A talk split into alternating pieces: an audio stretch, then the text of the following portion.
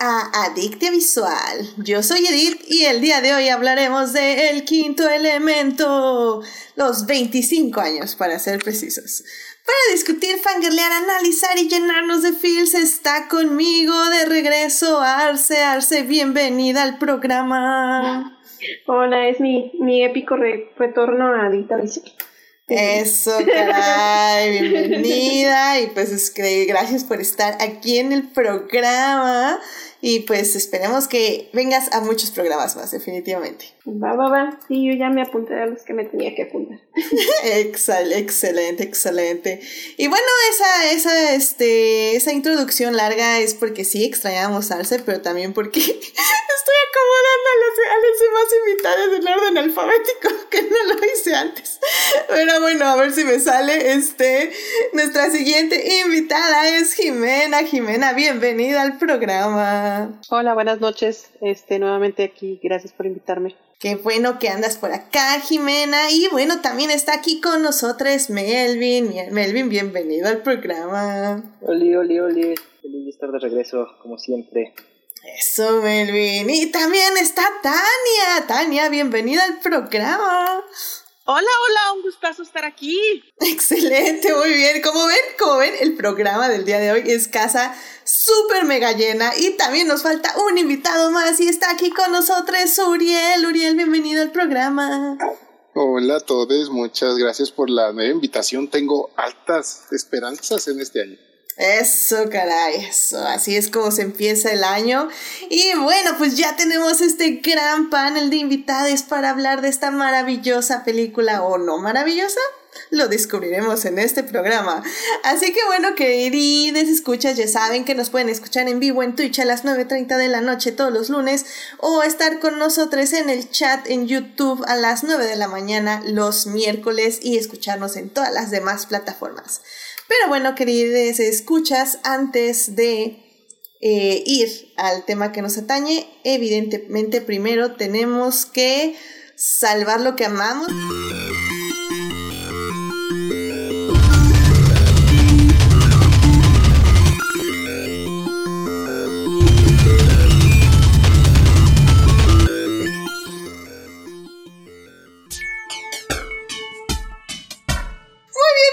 Aquí para salvar lo que amamos. Así que, Arce, ¿qué te gustaría compartir con el público esta semana? Pues lo estuve pensando durante el día y creo que uno de los, este, eh, literal, salvando lo que amamos que he estado, que he estado haciendo es leer Game of Thrones. Porque, bueno, leer A Song of Ice and Fire porque pues la verdad soy de las personas que se decepcionó tanto que ya no puede ver ni las primeras temporadas. Este, y ahorita con los libros estoy reconectando con la historia y, sí, mm, me dejan un, un sabor de boca mucho mejor que la serie. Ay, leer esos libros, qué, qué cosas, qué cosas. Sobre todo leerlos antes del show sí fue, sí. pues bueno, pues esperemos que te traigan este, ¿qué será? Consuelo Arce y que, y que pues sí, sí. y que esperes con el resto del público el último libro que nunca llegará, pero en fin. Exacto, ya estoy en, en el último y tengo miedo de acabármelo y quedarme. Sí, pero, pero no te preocupes, tú y otra, otras 3 mil millones de personas se van a quedar así, así que bienvenida al club. Muy bien, Arce, muchísimas gracias por compartirnos eso con el público. Jimena, ¿a ti qué te gustaría compartir con el público esta semana? Este, a mí me gustaría compartir que está Flor Jansen, que cumple años el día de hoy, por cierto, este, vocalista de la banda agrupación Nightwish, de este metal sinfónico, lanzó hace una semana, semana y media tal vez, este, su concierto en, ella tiene aparte giras, bueno, no giras, conciertos este, de solista.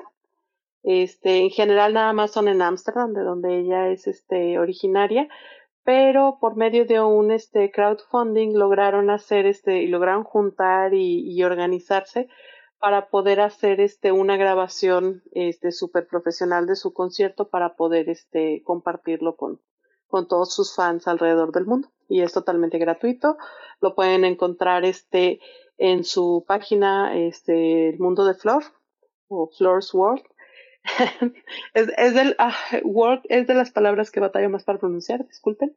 Este, y también en su página de, YouTube y en todas las plataformas como Spotify, este, iTunes, Apple, Apple Music más bien, este, etcétera, etcétera. Es el disco Live in Amsterdam.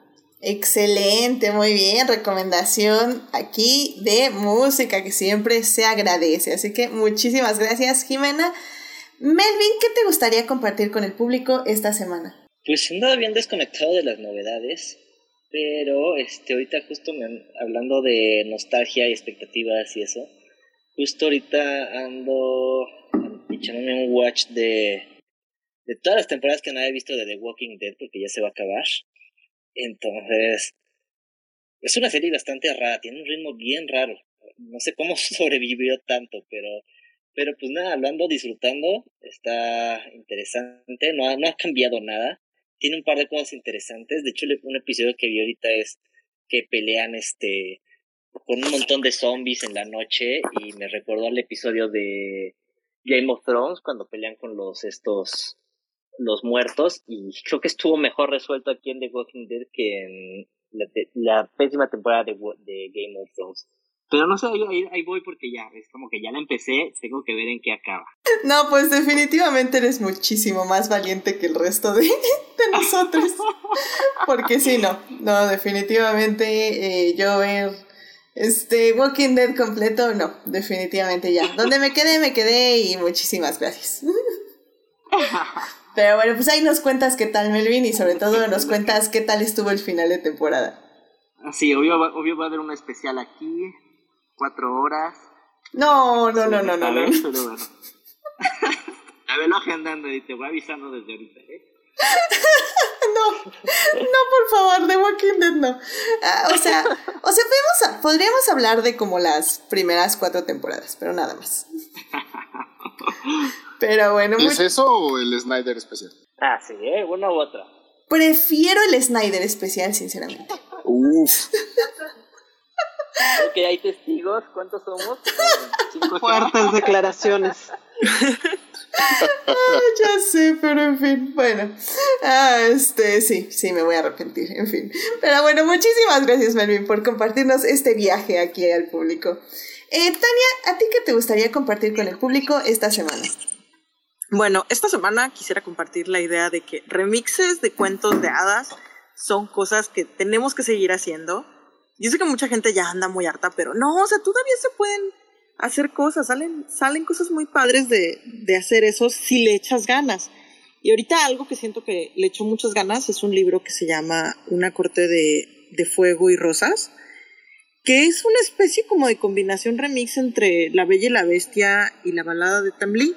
Eh, es una serie de libros, pero yo creo que en este caso, por lo que me he enterado luego de los spoilers de los siguientes libros, creo que lo voy a dejar en uno, o sea, voy a voy a, voy a dejarlo en uno porque luego va a tomar otras direcciones y como que no estoy muy convencida de esas. Pero algo que tienen de repente es ciertas series de libros es que si el primer libro ya, ya, te, ya te atrapó, tienes toda una experiencia completa, no importa, no importa que no le sigas. Y este solo es justamente ese primer libro sirve como una experiencia completa. Si te quedas sin dinero o no tienes bibliotecas o que tengan el resto de la colección de libros, no importa porque pues, ya leíste uno, ya tienes toda una experiencia disfrutable. Entonces, e, ese libro justamente me gustó bastante. Básicamente es como, aparentemente eh, es, es, de esos de cuando la ficción para jóvenes adultos luego ya se volvió como que un poquito adulta. Y, si bien tiene menos de una década, como que parece que sí fue, que sí fue como pionerísimo, un poco pionero en este tipo de género. O sea, el primer libro es un poco picante, dicen que los demás se van a poner un poco, pero pues este ni mucho ni poquito, o sea, no, no alumbra demasiado al santo, no lo quema, no se queda frío. Y, pues como dije, o sea, tiene, tiene mucho que tomar porque no, no es La Bella y la Bestia, no es la balada de Tamlin, toma elementos de ambos, pero hace algo muy disfrutable.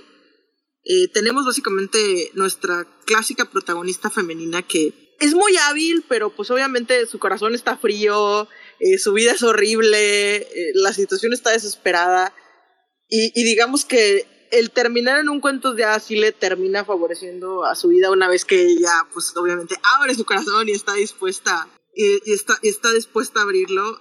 Entonces, cuando tenemos un poco de acción, tenemos un poquito, haz de cuenta, dos personas que son un desastre de relaciones humanas tratando de llevarse bien.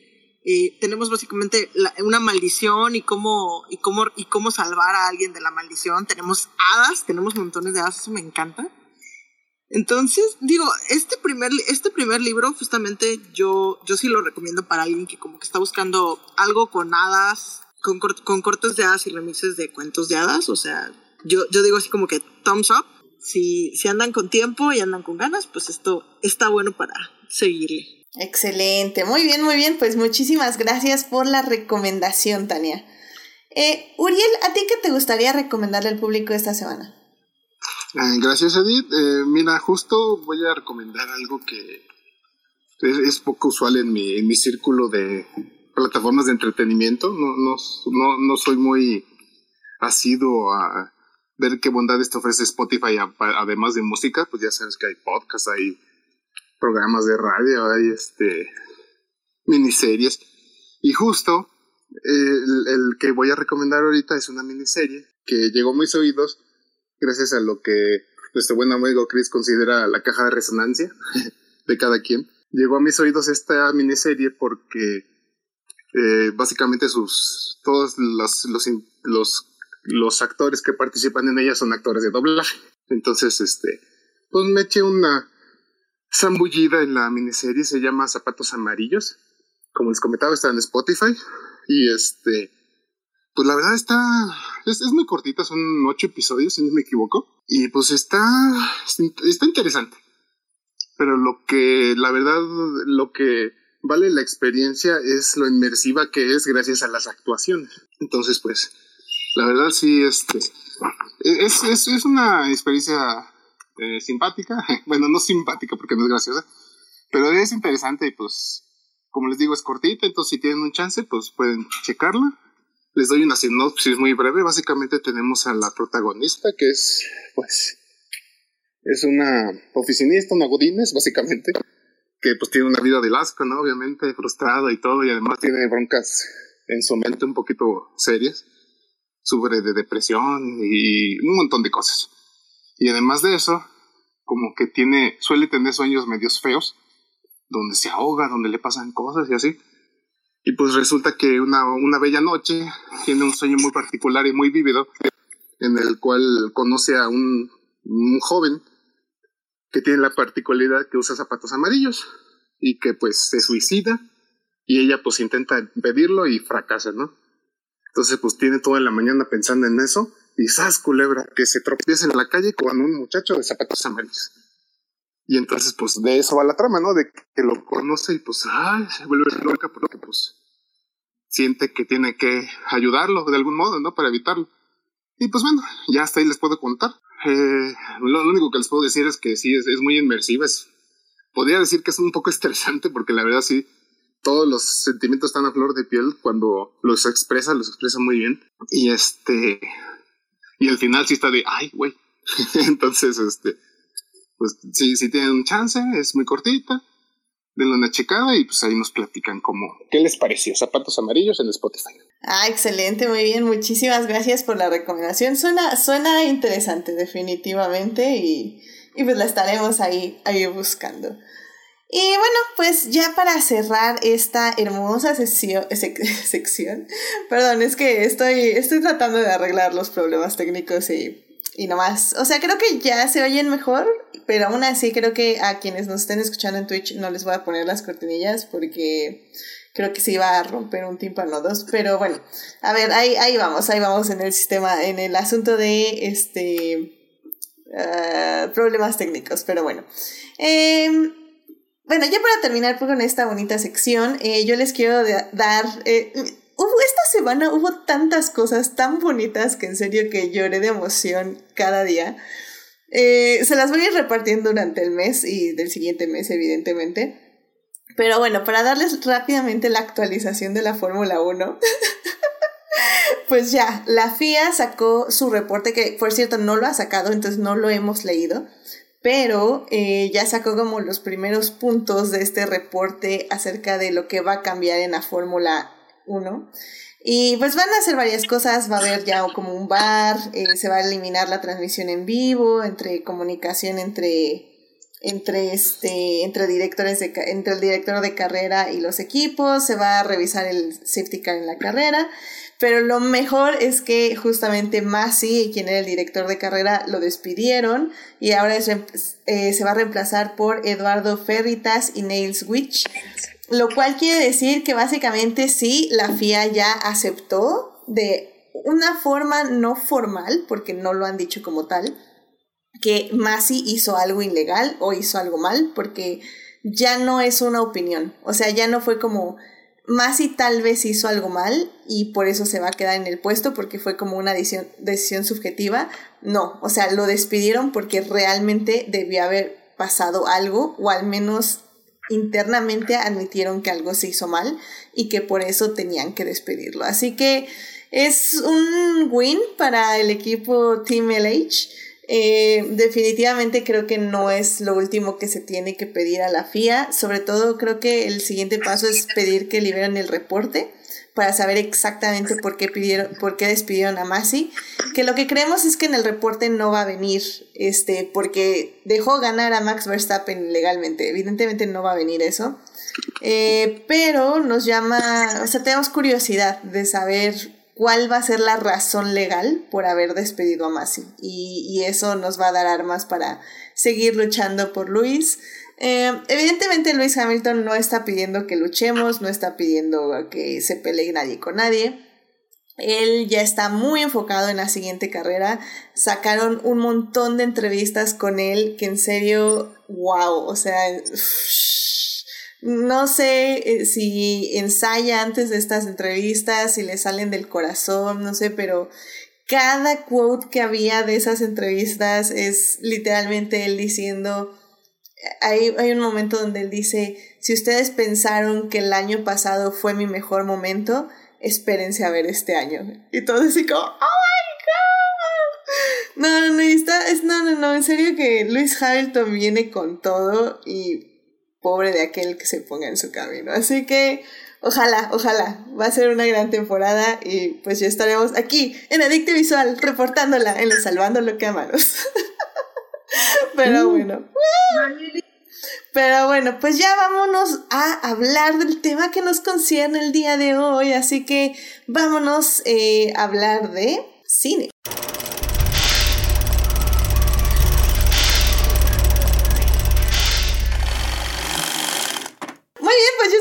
Aquí hoy para hablar de cine y vamos a hablar de la película El quinto elemento, The Fifth Element.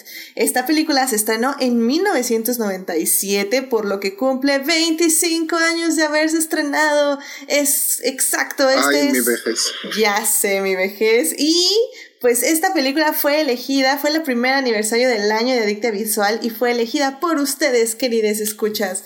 Así que bueno, qué emoción hablar de esta peli. Eh, como digo, la dirige Lupe Son, eh, está protagonizada por Bruce Willis, Gary Oldman, Mila Gogovich, entre muchísimas otras personas más. Chris Tucker también está por ahí. y bueno, es, es una peli que marcó una era de muchas formas y por eso en la primera parte vamos a hablar de la producción, de cómo inicia esta película, cómo surge y bueno, este, cómo explota en los cines, que básicamente fracasó.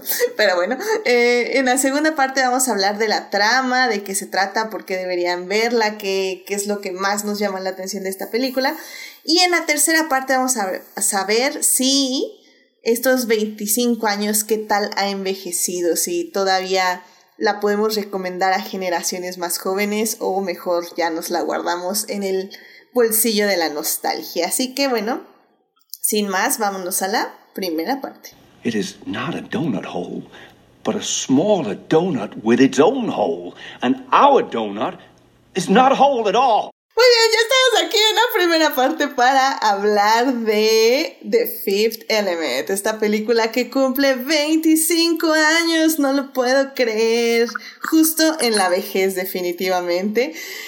Así que bueno, híjole, ya ni sé cómo por dónde empezar esta película porque es, es todo un fenómeno, pero eh, bueno, ¿alguien sabe de dónde está basada esta película o de dónde se inspira? En el cómic de, de este señor, ¿no? De Jodorowsky. En el cómic de, de, Mayan, de Mayan de Jodorowsky.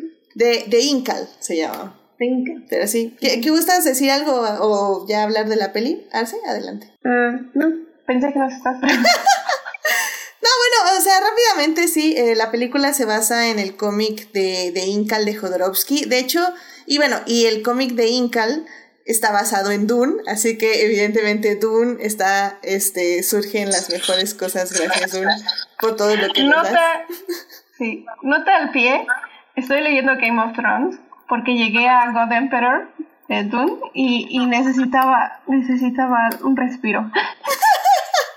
¡Qué padre! Me imagino, yo, yo no, yo Dune voy con calma, sinceramente. Así que me, me imagino, por lo que me han contado, Oye, entonces el, quinto elemento es un hecho bien.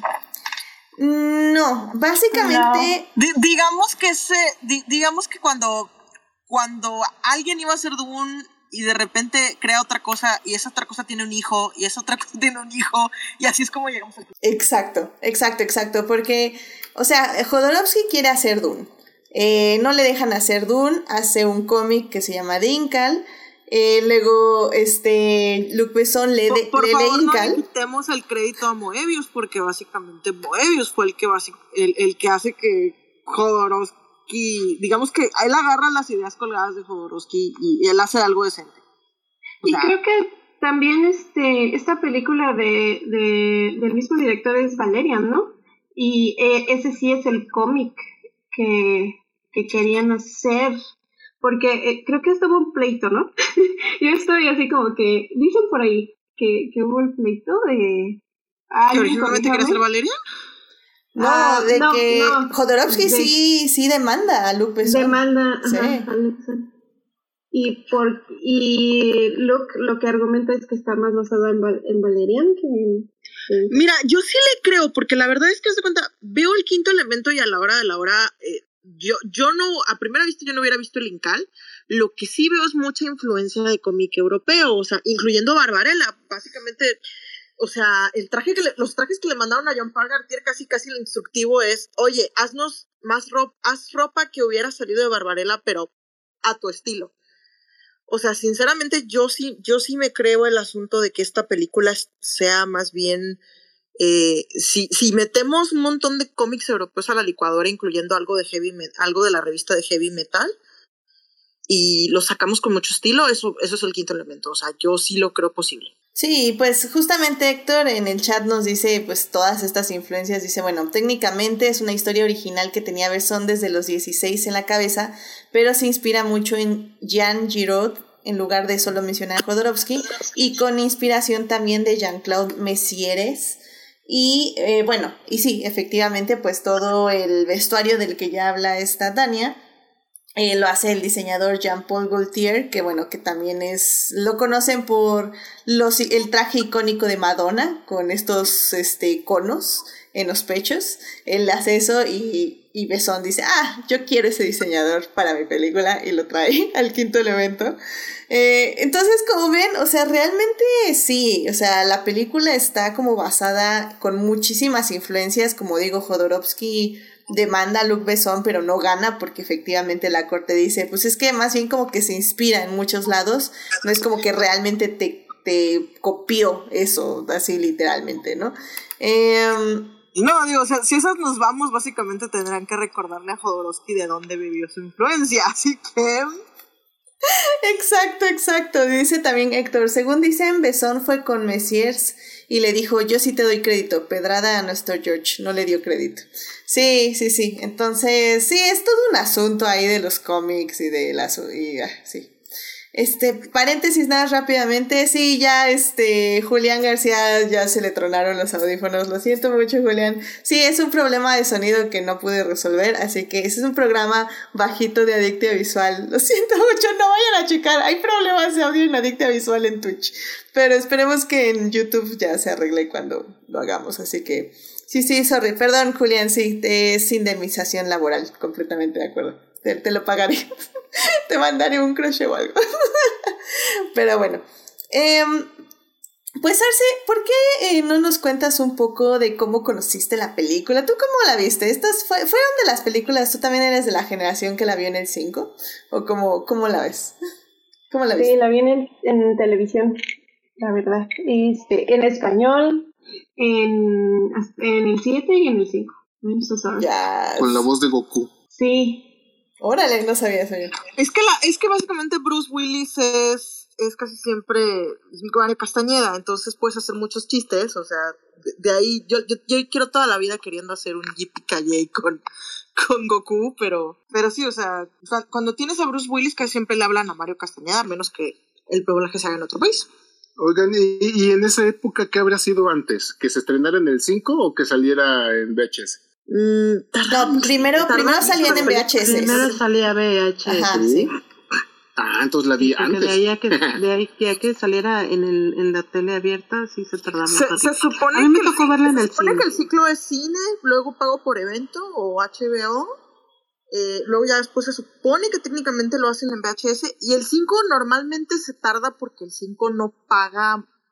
O sea, dependiendo de quién paga más es quien lo obtiene primero. Y la verdad es que el 5 nunca ha sido conocido por soltar altas cantidades de dinero para tenerla primero. Entonces se esperan, básicamente. Eso era por ejemplo, a mí me tocó verla en- Probablemente la tuvo primero. Sí, a, a mí, por ejemplo, me tocó verla en casa de un tío que la tenía ahí en VHS y nos la puso a unos primos y a, a nosotros. Y pues no teníamos ni idea de qué estábamos viendo y pues nos quedamos así maravillados de, por Dios, esta cosa está bien hermosa y extraña. Jimena, tú nos contabas un poco qué, qué, qué fue, cuál fue tu experiencia. Sí, pues yo la vi en el cine. ja. Yo estaba, este, yo creo que si no terminando la prepa, empezando la carrera. Entonces, este, pues fue interesante. Eh, en su momento tenía una opinión de la película que tal vez ha cambiado mucho con el tiempo. Este, y se me hacía muy eh, interesante la, la propuesta. Este, los diseños en su momento también, este, eh, su mundo futuri- futurista estaba padre y todo lo que tú quieras. Y, pero siempre me quedé con la idea de que había tanto potencial en la historia que se desperdició mucho y que siempre me hubiera gustado este conocer la, eh, el material fuente, a ver si había un libro o algo donde expandieran más el universo de, de este de esta película, el cual pues no, no había en su momento y pues no sé si algún día vayan a, a decidir ampliarlo, ¿verdad? Pero espero que no, o no sé, si, si, lo, si deciden ampliarlo, pues que hagan algunos ajustes y este, no sé, tienen que hacer algunos cambios para... Un, un para que- poderoso remake. Eh, Ay, sí, no, y pero con unos funcionaría. pero que pero No. tiene que pasar por una realmente adaptación consciente porque tiene muchas cosas terribles ahorita la verdad Sí, de eso bueno. justamente hablaremos más Hablaremos en la tercera sección. Sí, sí, sí, tiene cosas muy, muy terribles. Pero, pero bueno, eh, de hecho, rápidamente dice Héctor, de hecho la he visto dos veces co- con, como en 25 años de diferencia. Y sigo sin decidirme si es un clásico atemporal de ciencia ficción o un cómic europeo de segunda regurgitado en la pantalla. Eh, Arce, ¿tú, ¿tú cómo ves esta película? Porque en esta postura de Porque Héctor, esta- justamente, Sí, ¿cómo, est- cómo lo...? estoy muy consciente, estoy muy consciente pues de, pues sí, de sus defectitos. Este, incluso de niña yo sentía como que era como, porque la vi de niña, de chamaquita. Y, o sea, yo sentía ciertas partes en las que no, no me pasaban, ¿no? Como que era a veces muy sexual, o para mí, para mi edad. Y ahorita, pues ya, ya reconozco como que todos los aspectos problemáticos. Sin embargo, no voy a decir que, o sea, Bruce Willis puede hacer lo que quiera.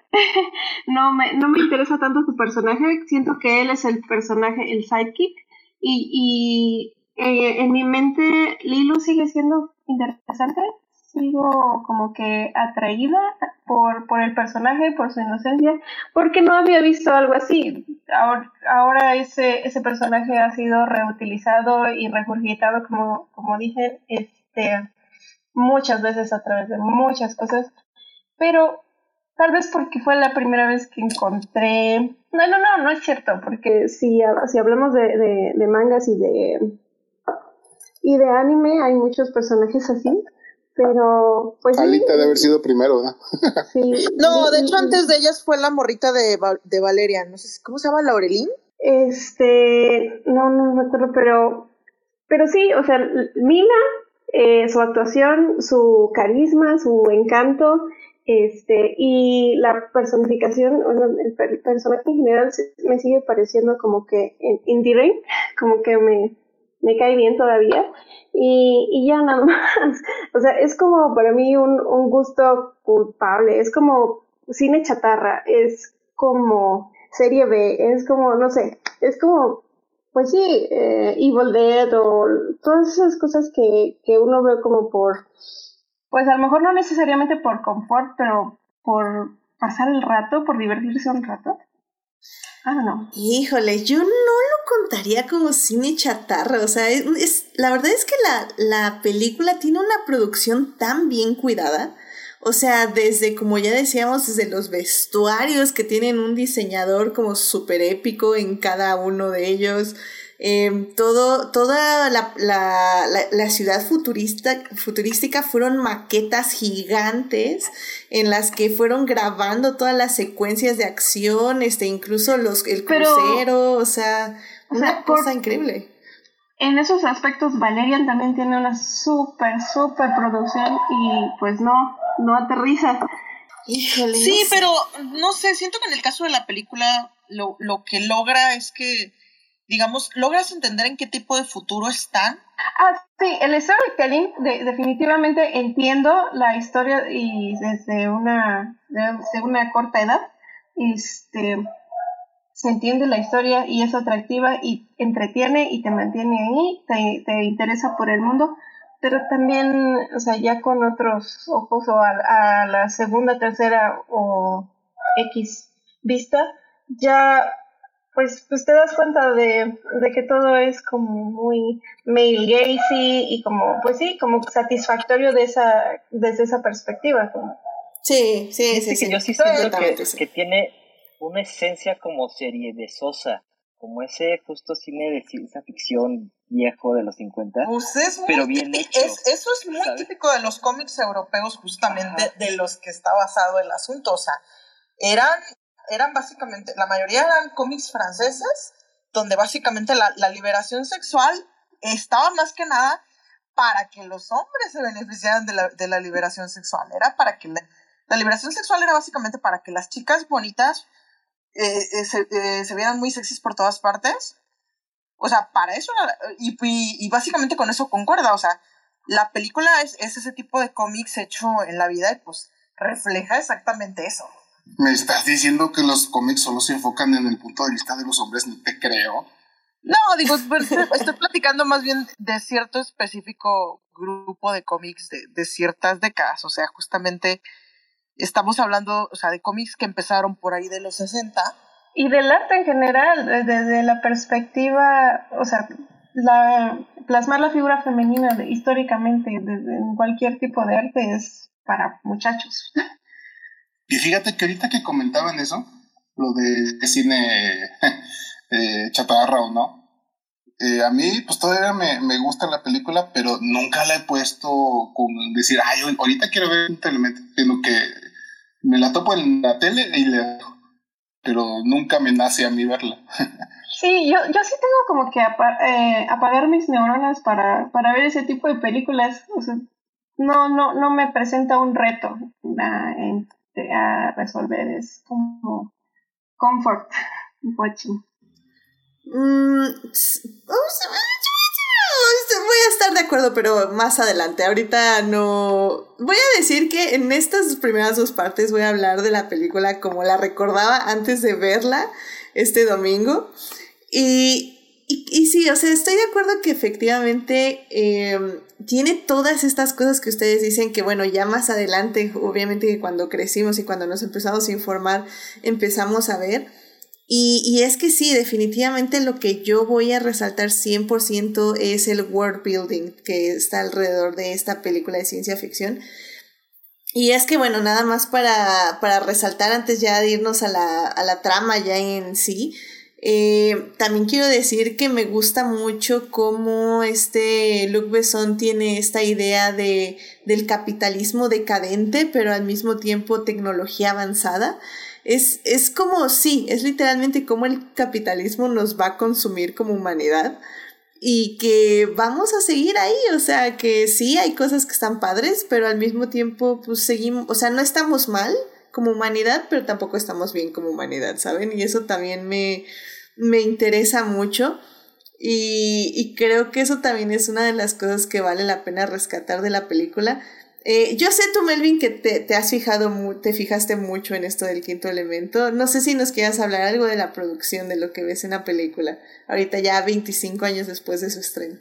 Es que yo creo que está bien hecho y no sé, justo, este, creo que comentábamos antes que hubo como una remasterización, pero pues no se le agregó como grandes cosas, ¿no? Creo que todo se filmó en ese momento, ¿no? Y por ejemplo, una, algunas de las cosas justo que comentaba que se sentía, o sea, con este espíritu seriebesoso que decían, sí, vámonos por eso, es como lo, los trajes de los alienígenas, ¿no? Que no se preocuparon por, o sea, quedan en ese mundo, pero sabes que es la botarga y eso, y usaron muchos elementos, los robots que aparecen al principio, ¿no? Que son trajes, ¿no?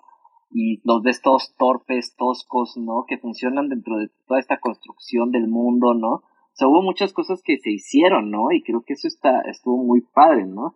Eh, ah, impresionante, eh, el basurero del aeropuerto de Nueva York, ¿no? De las maletas y todo el equipo que, el equipaje que nadie este recoge, ¿no? Y ahí construyeron como que todo ese mundo, entonces todo ese mundo se siente se siente como muy real, ¿no? Lo, lo sientes ahí y este, creo que es de, la, de, de lo fuerte, ¿no? O sea, todo es impresionante. Los, los carros, pues, e, están ahí, o sea, con ciertos efectos, ¿no? Pero ya es una mezcla de efectos mecánicos, digitales, ¿no? Y todo para que se sienta como muy verdadero. Y eso creo que es de los, o sea, creo que por eso se mantiene, ¿no? Y es como, por eso funciona. Es como, como, es que, como que no, ¿cómo decirlo? No es como tan en serio, ¿sabes? No es una producción que quieren hacerlo como todo real, sino que crean todo, toda esta farsa de ciencia ficción, ¿no? De este mundo, y funciona, ¿no? Y funciona creo que también que justo, ¿no? Nos quedamos con ganas de conocer más como ese mundo, cómo se todo, pero también al mismo tiempo, al menos para mí siento que no es tan necesario porque todos los elementos están ahí, ¿no? El carro de McDonald's también es como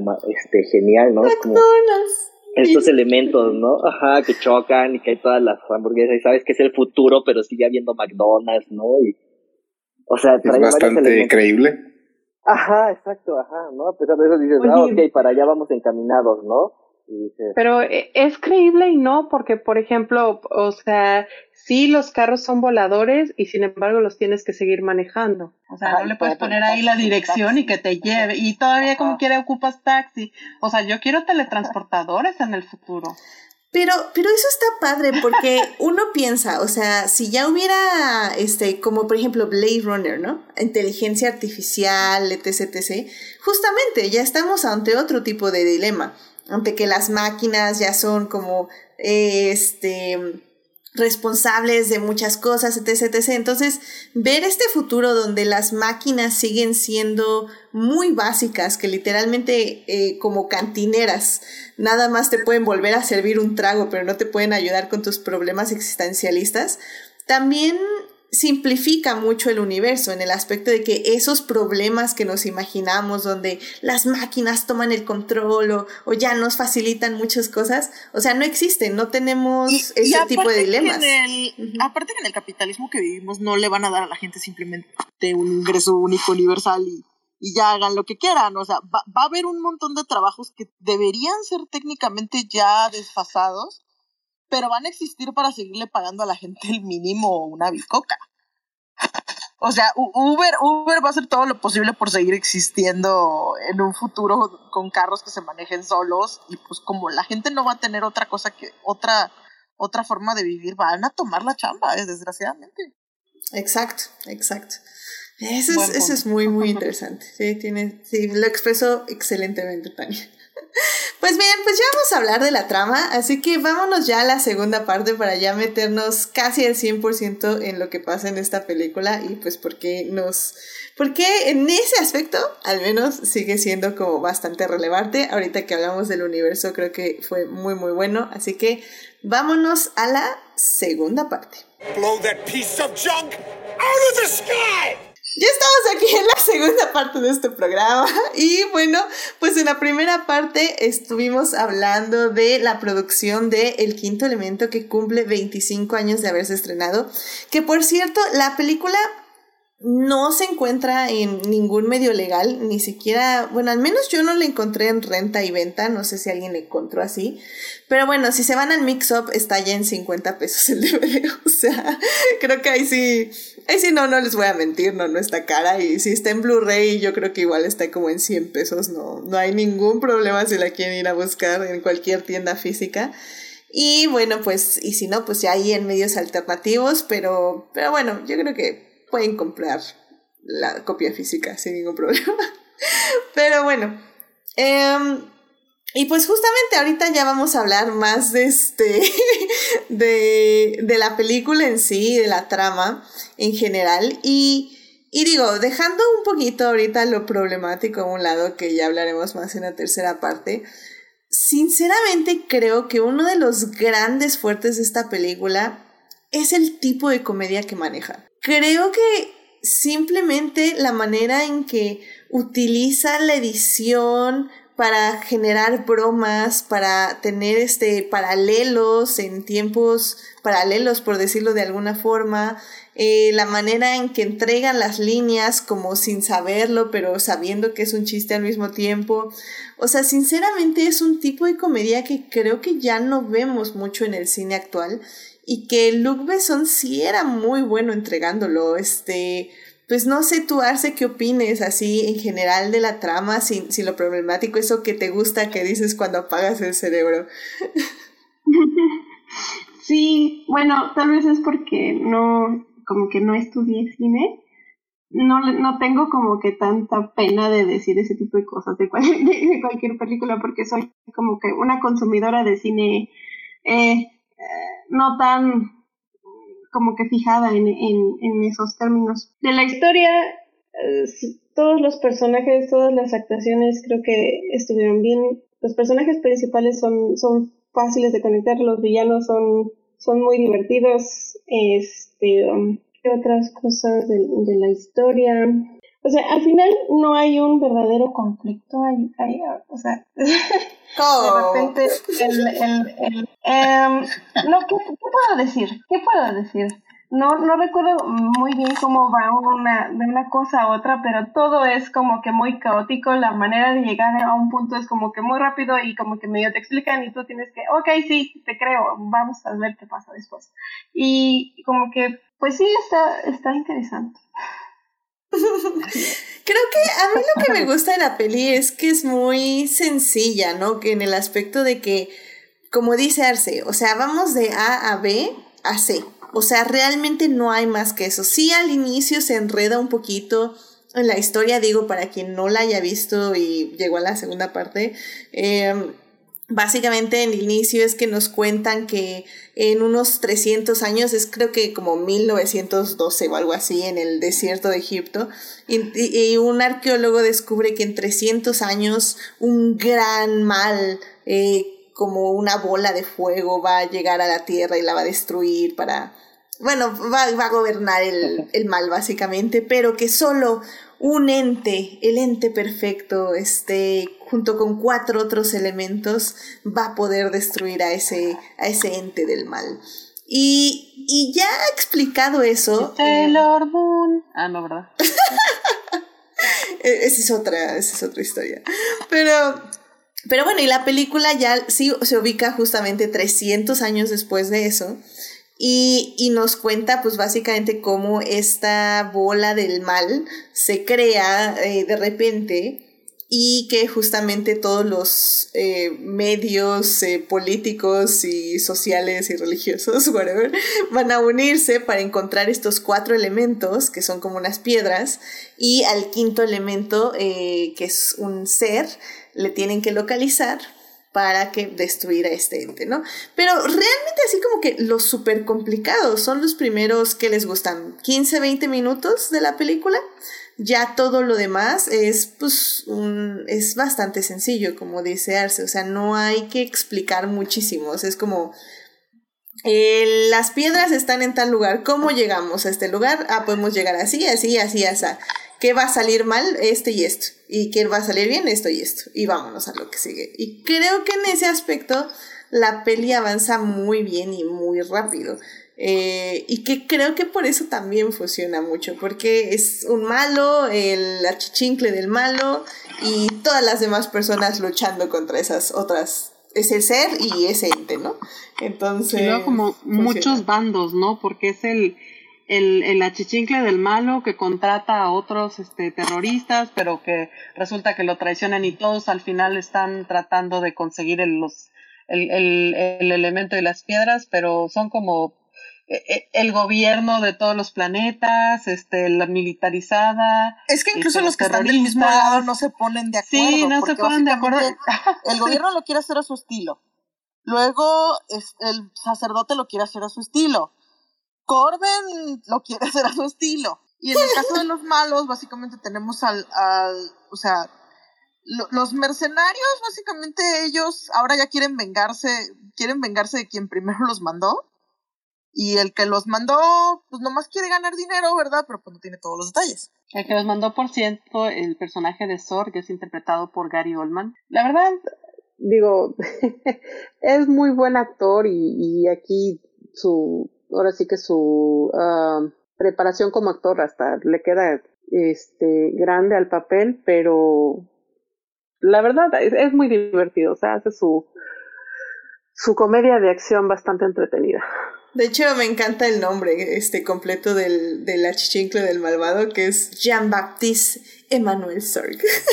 Está buenísimo el nombre. Me encanta. Es... no me acordaba. sí, es ¿Cómo lo presentan? Es maravilloso también. Sí, este, es que no sé si quieres hablar un poco de eso, Manuel.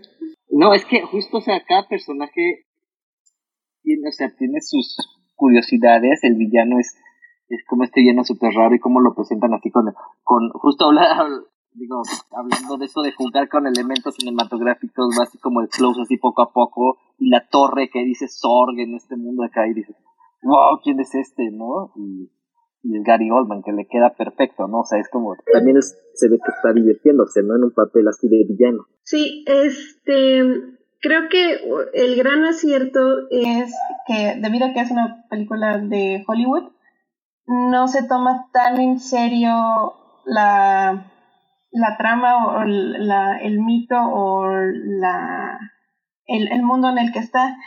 Cuando en los cómics y en la literatura europea eso es muy heavy, todo es muy serio, todo es muy, muy, muy serio. Eh, Hollywood dice, no, relájense y, y, y hasta lo sientes en los personajes, lo sientes en, en precisamente en Norman, como interpreta su personaje, en Mila, y, y ay, no recuerdo cómo se llama el, el podcast. el del el este Ruby Rose. Ruby Rose. Sí, sí, creo que ese es un gran acierto, que no, no se toma tan en serio su propio Y justo ahorita lo que pone este, Sofía, que las escenas de acción son bastante buenas, o sea, tiene una mezcla de acción, de comedia, incluso hay momentos como de drama, ¿no? Aunque de repente se siente como demasiado forzados, pero creo que van con el toro, ¿no? Así, cuando se van muriendo, y hace como la escena toda trágica, este, la escena de la diva es maravillosa y empieza, o sea, el, el ritmo de esa escena, cómo empieza como del drama a la acción, ¿no? A la tragedia, o sea, está bien pensado como todo ese ritmo. Creo que es lo que mejor hace la película, o sea, combinar justamente todos estos géneros para mostrarte esta trama que es un poco de enredos, pero como decíamos, un poco de acción, un poco de comedia. Está este elemento del romance ahí súper forzado, pero que al final del día es el hilo, vamos a decir, el hilo rojo de la, de la trama, porque pues sí, o sea, sin este elemento de romance, pues básicamente no se resuelve el asunto al final, ¿no? Entonces, a pesar de que creo que podríamos decir que hay cosas como muy forzadas, yo siento que no. Yo siento que están tan deliberadamente planeadas que es por eso que la película funciona tan tan bien. O sea, yo por eso cuando cuando decimos que puede ser una película, bueno, cuando Arce dice, por ejemplo, que puede ser, eh, dices que puede ser una película como The Guilty Pleasure o Chatarra, yo no puedo considerarla así porque me rehuso a pensar que esta peli no está planeado hasta el, eh, todos los segundos en pantalla, ¿saben? O sea, como eh, una peli para mí, una peli chatarra, una peli como más que sale así como por el gusto de, no tiene tantos aciertos a nivel cinematográfico y creo que en este aspecto la película tiene demasiados aciertos justamente en el balance de los géneros, en el balance de, de las tomas, de la edición, de cómo todo es tan deliberado, cómo los personajes son tan estereotípicos, pero al mismo tiempo eh, tienen como estas, estos cambios argumentales, por decirlo de alguna tienen forma. tienen corazón. o sea, es una película con, con corazón. Este, sí, yo me refiero a que, o sea, no es, como que no es tan complicado el, el, el, asunto, pero como, como audiencia, ¿no? Como producción Ah, sí, y sí, como otras cosas, sí. Sí, no creo que tenga que ser complicada, ¿no? O sea, es, es lo que es. O sea, esta peli fue para eso, para divertirse un rato eh, haciéndola y para el público y ya. O sea, no nos va a resolver ninguna crisis existencial, definitivamente. Sí, pero hablando de, hablando de hilos, o sea, tiene, tiene como, o sea, precisamente no es, está basada en, um, en ciencia ficción con un trasfondo mucho más complejo y es como una des, como una simplificación de todo eso, ¿no?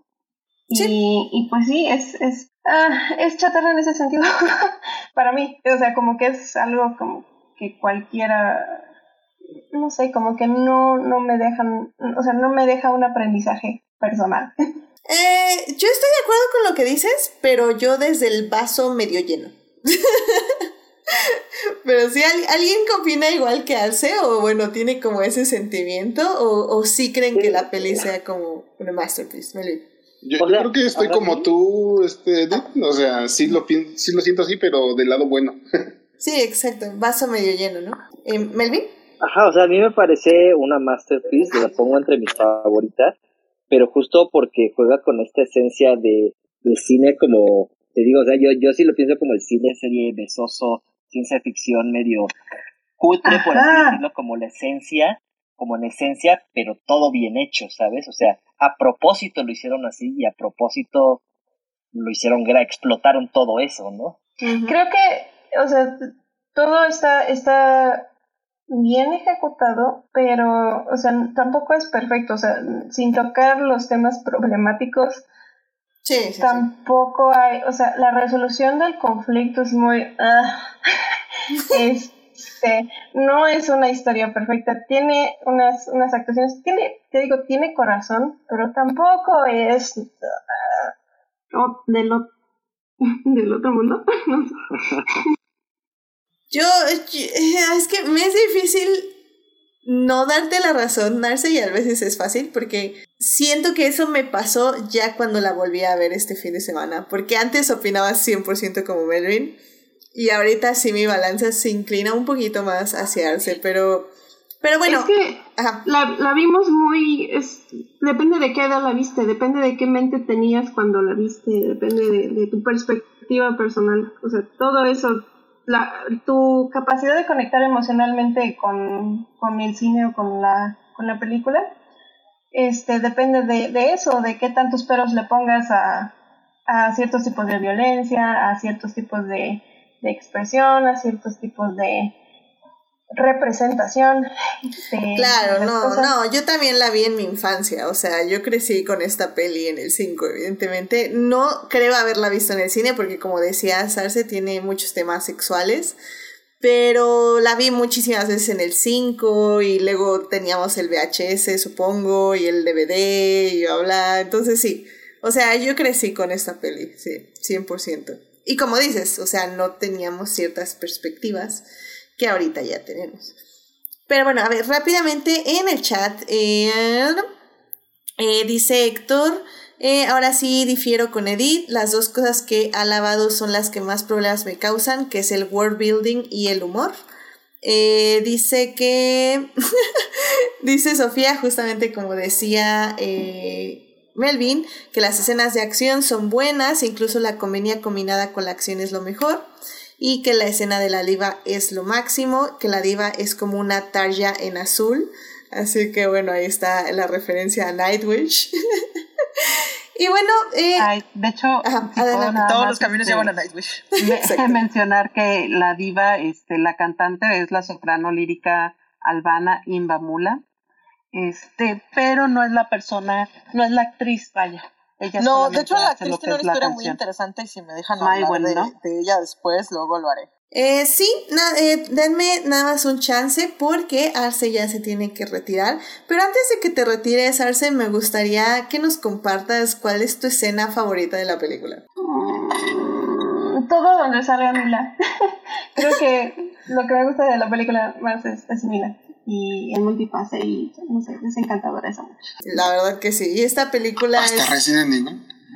De hecho, esta peli es la que le da a Resident Evil, básicamente. Ella es lo que hace Resident Evil. No digas eso, o sea, dale, déjale dignidad. Sí, no, Oh, soy, no soy gamer, entonces como que mm, ella, ella puede hacer lo que quiera. excelente. Digo, básicamente con esta película recordamos que castear a una modelo no siempre es una mala idea, siempre y cuando tu modelo sea Mila Jovovich.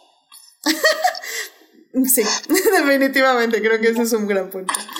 Pero bueno, este, pues Arce, ay, me- me- obviamente me hubiera gustado mucho tenerte en la tercera parte porque yo sé que ahí vas a explorar un poquito más. Sacar las garras. Eh, sí, pero a ver, rápidamente, así como para Yo estoy guardando, yo estoy guardando las mías todavía. Sí, ya sé, ya sé. Pero así, una última reflexión, justamente, que ya así complementando que con la tercera parte que tú quieras decir, justamente rápido antes de irte, eh, justo sobre lo problemático y tal vez, eh, bueno, lo problemático de esta película y tu conclusión en general de la película. Es que no puedo como que tocar cada cosita que es problemática, simplemente hay que pues aceptar que es una perspectiva masculina, misógina eh, en, en el sentido de que no creo que la misoginia sea un umbral, Eh, como que eso no es, ¿no? Entonces es, es, un- es objetificadora de, de la figura femenina, infantiliza a la, al personaje más poderoso de, de, la, de la película. Eso se pone muy siniestro considerando lo que sabemos ahora del Luguesor. Yes. Entonces, eh, yo creo que está bien retratar la, la vulnerabilidad y la feminidad y este darle poder a eso, pero también se puede sin infantilizarla, ¿no? Sin, sin dejarla como que puede, o sea, como una persona que tiene que andar cuidando y que tiene, o sea, que no sabe lo que hace y así.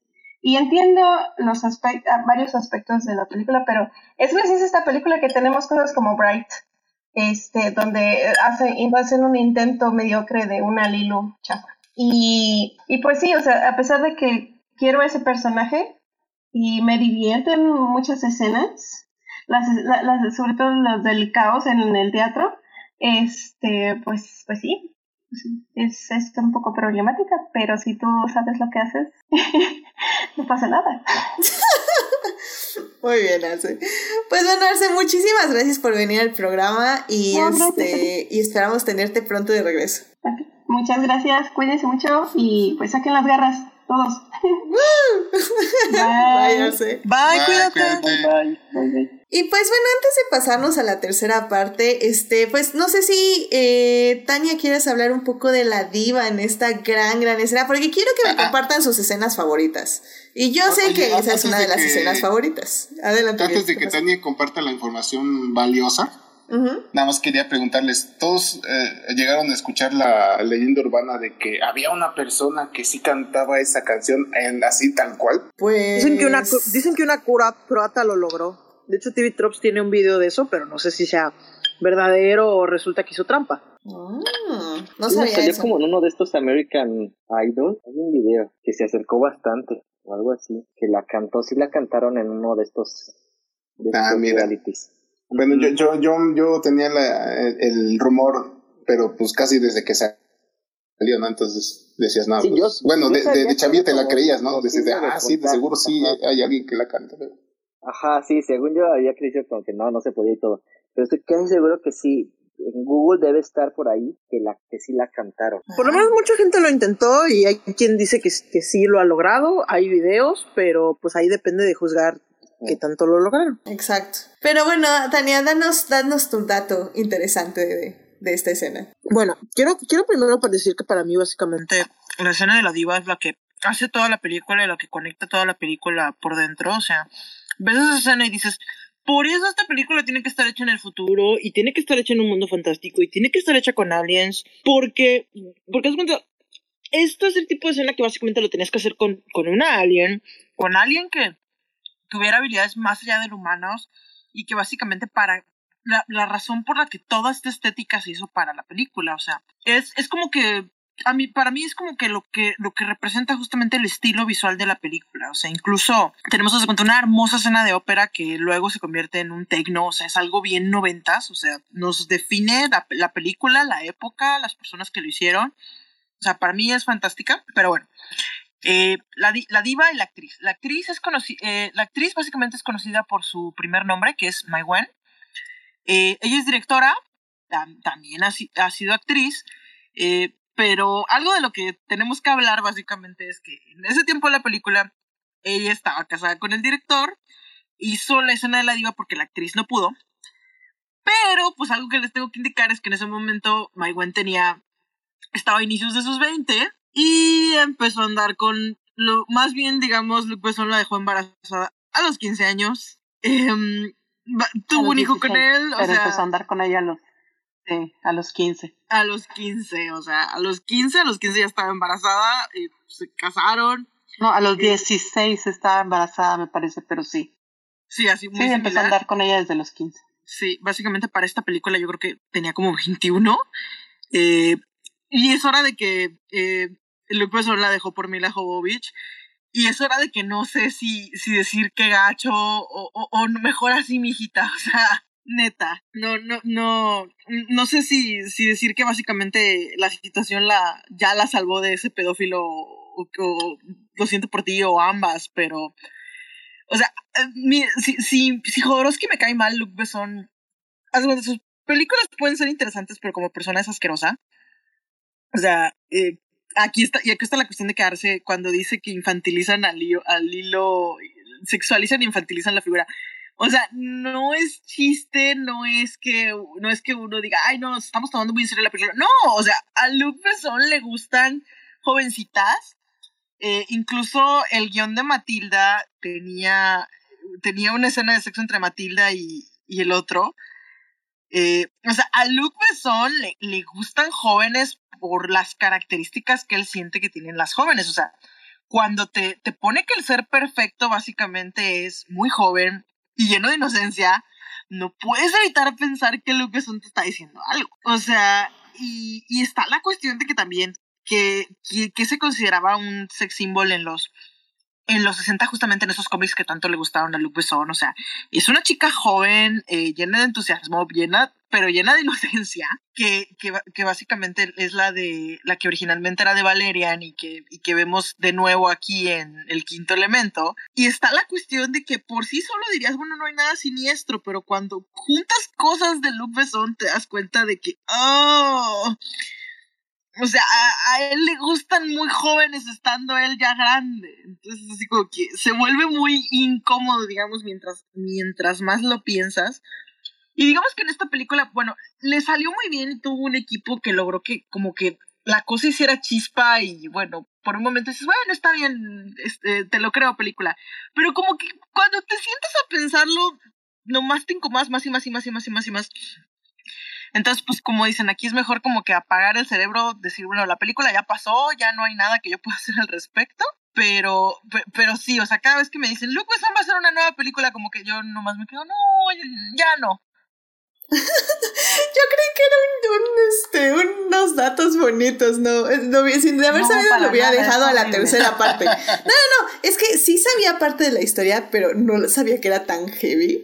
Eh, lo hubiera dejado para la tercera parte, pero, eh, pero está increíble. O sea, no, no, no, no, o sea, digo, vamos a retomarlo, va, en la tercera parte, eh, porque quiero cerrar esta parte nada así como, como parte, cosas bonitas, como nuestras escenas preferidas o algo así, pero, pero Es va- que- que vamos a seguir desarrollándolo, efectivamente, Me sí, gusta sí, sí. mucho la escena de la, de la diva, pero Claro. por otra parte, pues hay muchas cosas Sí. alrededor.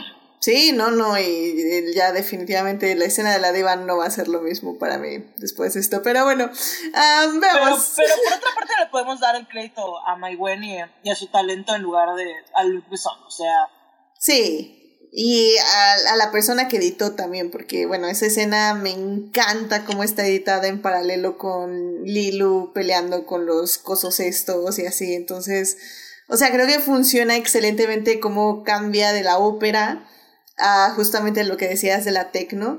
Y, o sea, le da justamente ese, toco, ese toque futurístico, porque al final del día, eh, las cosas futurísticas casi siempre tienen un toque clásico.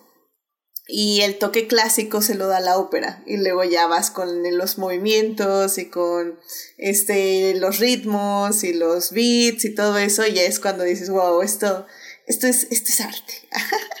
y eso está padre. Pero, a ver, Uriel, tu escena favorita de la película, ¿qué, qué te gustaría compartirnos? Que, que ya, ya quitamos a la diva, lo siento mucho. eh, tendrás que elegir otra. Es que sí, esta, esta escena es muy poderosa. Mm, pues afuera de esa, ¿cuál será? Un- una que me da mucha risa, que por ahí lo mencioné ya parcialmente Melvin, cuando, porque mencionó, ¿no? De que eh, hay muchos avances, pero de todos modos no, este, no, no, no, tan, no digamos tan lejos, ¿no? Porque es, es la escena donde el, el, ¿cómo se llama el padre? Este... Ah, Tito. Cornelius, que por Cornelius. cierto es este, este Ian Holm, Sí, nuestro adorado Bilbo. está adorado Bilbo. sí. Eh, esa escena con, con este. ¡Ay! Se me olvidó también el nombre del villano. ¿Qué me está pasando? Este, Gary Oldman. bueno, sí. Pero no quería decir. Quería decir el nombre del personaje. Sorry. Ah, este Sorg.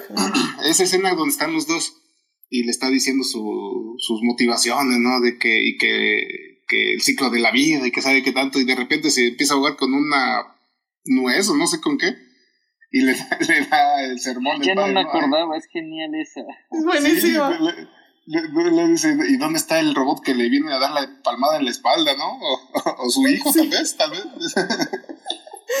se podría dejarlo morir aquí, pero pues eso no estaría bien, ¿verdad? Entonces, ah, lo salva. De ahogarse, ¿no? Literalmente. ¿Y ¿Se imaginan? Ahí se acaba la película. Sí, no, está, está muy buena esa escena. La verdad me divertí mucho viéndola. Y, y creo que también es justamente como una burla a justamente estas personas billonarias. O sea, ahorita, eh, obviamente hace 25 años no existían eh, las figuras que tenemos ahorita, las figuras malvadas, pero sí me imagino seriamente a un Elon Musk, a un Besos, dando ese speech y alguien diciéndole así, a ver, ¿y dónde están todos sus asuntos, sus este, trabajos, su gente? ¿Quién, ¿Quién lo va a salvar de...? Es una, es, creo que es como una ciruela que se le pasa. Ah, sí. ah, es una muy, muy buena escena, definitivamente.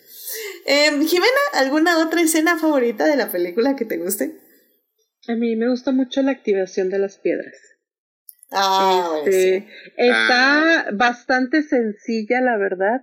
Este, y yo creo que muchos cuando estábamos viendo esa escena estábamos segurísimos que eso era lo que había que hacerse, pero como quiera se me hace algo bonito, se me hace algo muy, este, eh, pues es un acertijo, pero al mismo tiempo trae su mitología, al mismo tiempo, este, como siempre, la combinación de los cuatro elementos, este, que hemos visto en incontables ocasiones en muchos medios, este, eh, televisión, serie, anime, este, manga, no sé, este, cómic, siempre hemos visto ese tipo de cosas, pero se me hizo muy bonito, o sea, esa escena me gustó mucho. Y obviamente el, el toque cómico al final, donde este Ruby Rod dice, ay, la mía está rota, o sea,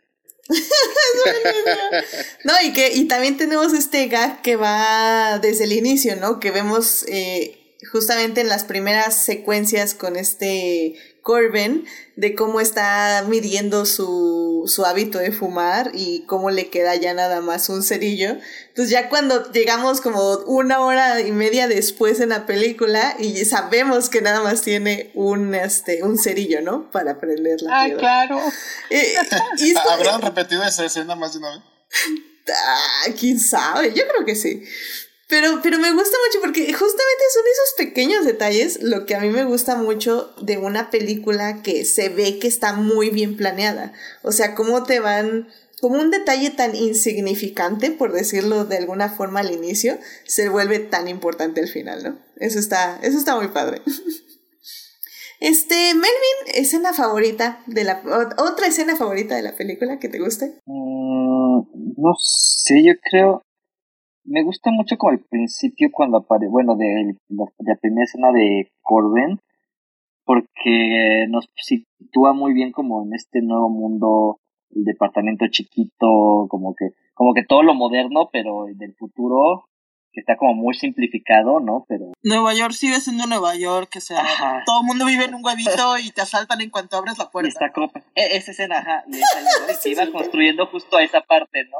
En el tipo este con su casco este de foto, ¿no? Entonces le explica y luego vemos que agarra el arma y la cuelga ahí con todas las demás, ¿no? Entonces creo que esa parte me gusta mucho. Oye, yo, yo, yo quiero vivir en un mundo donde me salgo a la ventana y llega un puesto de comida Y china. llega ese, Tiene, tiene sus pros, eh, definitivamente, pero bueno, también tiene sus, sus contras, ¿no? ese, ese mundo. Pero sí, estoy de acuerdo contigo, Melvin. O sea, el world building ahí a mí me parece excelente. Yo sé que Héctor no está de acuerdo conmigo, pero sinceramente todos esos detalles es a mí lo que me vende un universo. Y que es un universo perfectamente construido porque tiene mucho sentido. Y tú lo mencionabas, Melvin, al inicio. O sea, si realmente crees que existe todo eso, porque es un mundo funcional fuera de nuestros personajes. Y eso es lo que hace un buen universo, ser un buen universo, ¿no? Eh, pues, eh, Jimena, eh, ¿faltas tú para darnos tu escena favorita de la película? No, yo ya vi lo de las piedras. Sí, es cierto. ¿Quién me falta? Me falta Tania, me falta Tania. Tania, escena favorita de la película, una más. Pero dije que fue la de la diva, por eso, de hecho, por eso di toda mi historia de, de que es muy conflictivo Está justamente. bien, si no quieren dar la otra, escena. está bien, está bien. Yo doy la mía. No, digo, por otra parte, la, la, Ajá. introduc- la, la introducción. Se- o sea, la introducción se me hizo buenísima. La introducción de Corbin se me hizo buenísima. O sea, por eso el chiste de, de no manches, Nueva York sigue siendo Nueva York. O sea, la, Sí. la policía te dispara por cualquier tontería. Vives en un huevito, te asaltan en cuanto sales a la calle, sí, Nueva York. Y por otra parte, creo que en el aeropuerto de. Ah, sí, es que en el aeropuerto están en huelga. Yo, ay, Dios mío, qué francés. Es que es neta, dicen, dicen que, que la verdad en, Francia siempre están en huelga. Yo vine a comprobar que es cierto y la verdad es, es- por otra parte me quedo bien por los franceses. Peleen por sus derechos. Sí, definitivamente. Eh, pues bueno, eh, de hecho, bueno, en el chat Sofía nos está dando su escena, pero bueno, yo la voy a complementar antes de decir eh, la que nos está diciendo ella. Eh, la verdad a mí, yo sí soy muy, muy fan de la escena cuando entra Ruby Road eh, ahí en el aeropuerto justamente. Eh, Todo ese personaje es no, magnífico. no, no, no, lo amo. Lo amo, lo amo, lo amo. Es un personajazo. Eh, y tal vez es como lo único que es un poquito revolucionario de lo que son. ¿El, el pato Lucas hecho persona? No, bueno, es que tú, Tania, en serio, que tu mente no sé cómo trabaja, pero eso está increíble. Ay, no, no. Este, pero no, a mí me encanta el personaje, o sea, desde cómo llega, cómo se expresa, o sea, cómo está haciendo este podcast, porque yo digo, sé que la película es como un este programa de radio, pero digo, ya trayéndolo, trayéndolo un poco de, a nuestros tiempos, 100% me imagino que es un podcast y que Verde, muy verde. muy verde y que está justamente, es un, es un influencer, es un trender, ese cuate, o sea, Ve- ve- velo, no, no velo de manches. esta forma, la tele mató a la estrella de la radio, pero el alto tráfico de la ciudad la revivió y probablemente el tráfico especial ha de ser horrible.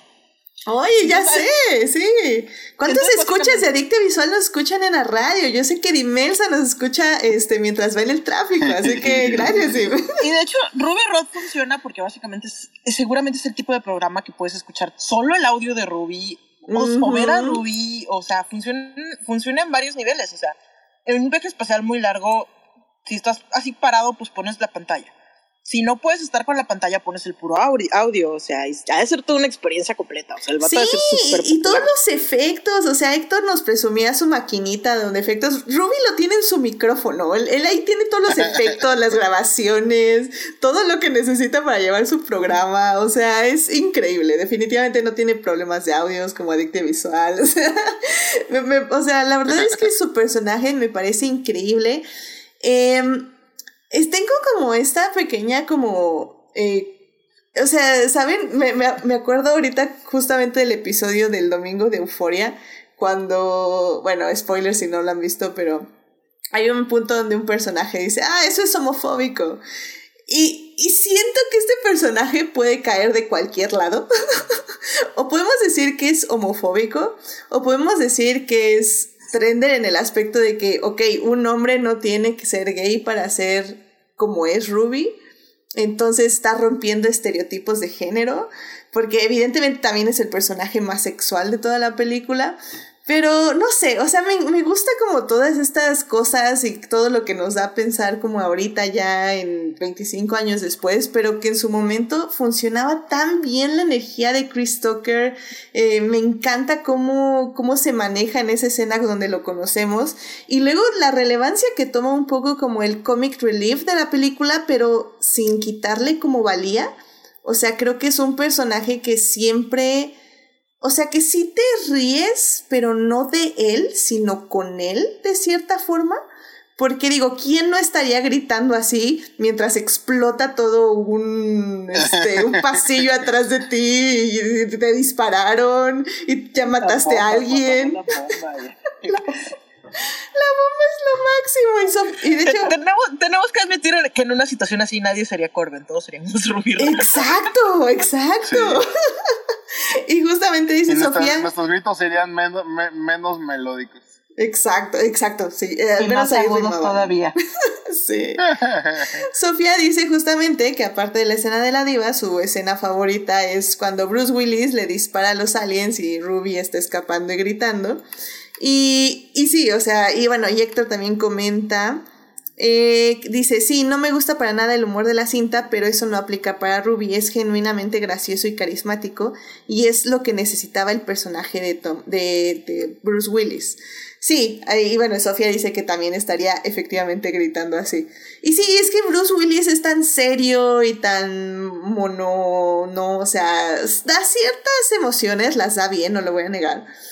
Pero bueno, o sea, sí necesita una contraparte y creo que la contraparte perfecta fue Ruby Rose, o sea... Y de hecho la película oye, levanta mucho en el exacto momento en que, en que llega Ruby, o sea... Oye, También. y me, me, me voy a agarrar de este momento porque eh, no, no voy a discutir que seguramente la versión original es mejor, pero como todos la vimos en español, le, quiero reconocer al actor de que hace el doblaje de ese personaje porque también da mucha risa. Yo siento que el doblaje le hace un favor a esta película, porque siento que muchos de los actores como que cuando los oyes en su idioma original como que algo, algo falta. Y siento, y yo siento que el doblaje les corrige mucho el tono a muchos, excepto quizás a Ruby, que Ruby se oye bien perfectamente en inglés. Bruce Willis se oye bien en, en los idiomas y Mira también, pero muchos de los secundarios se oyen así como que muy, eh, así como que muy, parecen tablas, o sea, yo siento que en el doblaje mejora mucho. ¿Saben qué? Yo Por cierto, Ruby es este Alfonso Obregón, lo conocerán por Shrek. Oh. Yo, por ejemplo, o sea, yo sé que dije que la he, vi- la he visto en el 5 esta película, pero sinceramente creo que la vi muchísimas más veces en DVD porque, o en VHS, porque no recuerdo las voces del doblaje. Por ejemplo, con Juego de Gemelas, o sea, recuerdo perfectamente ambas versiones, o sea, recuerdo la versión en español y la versión en inglés.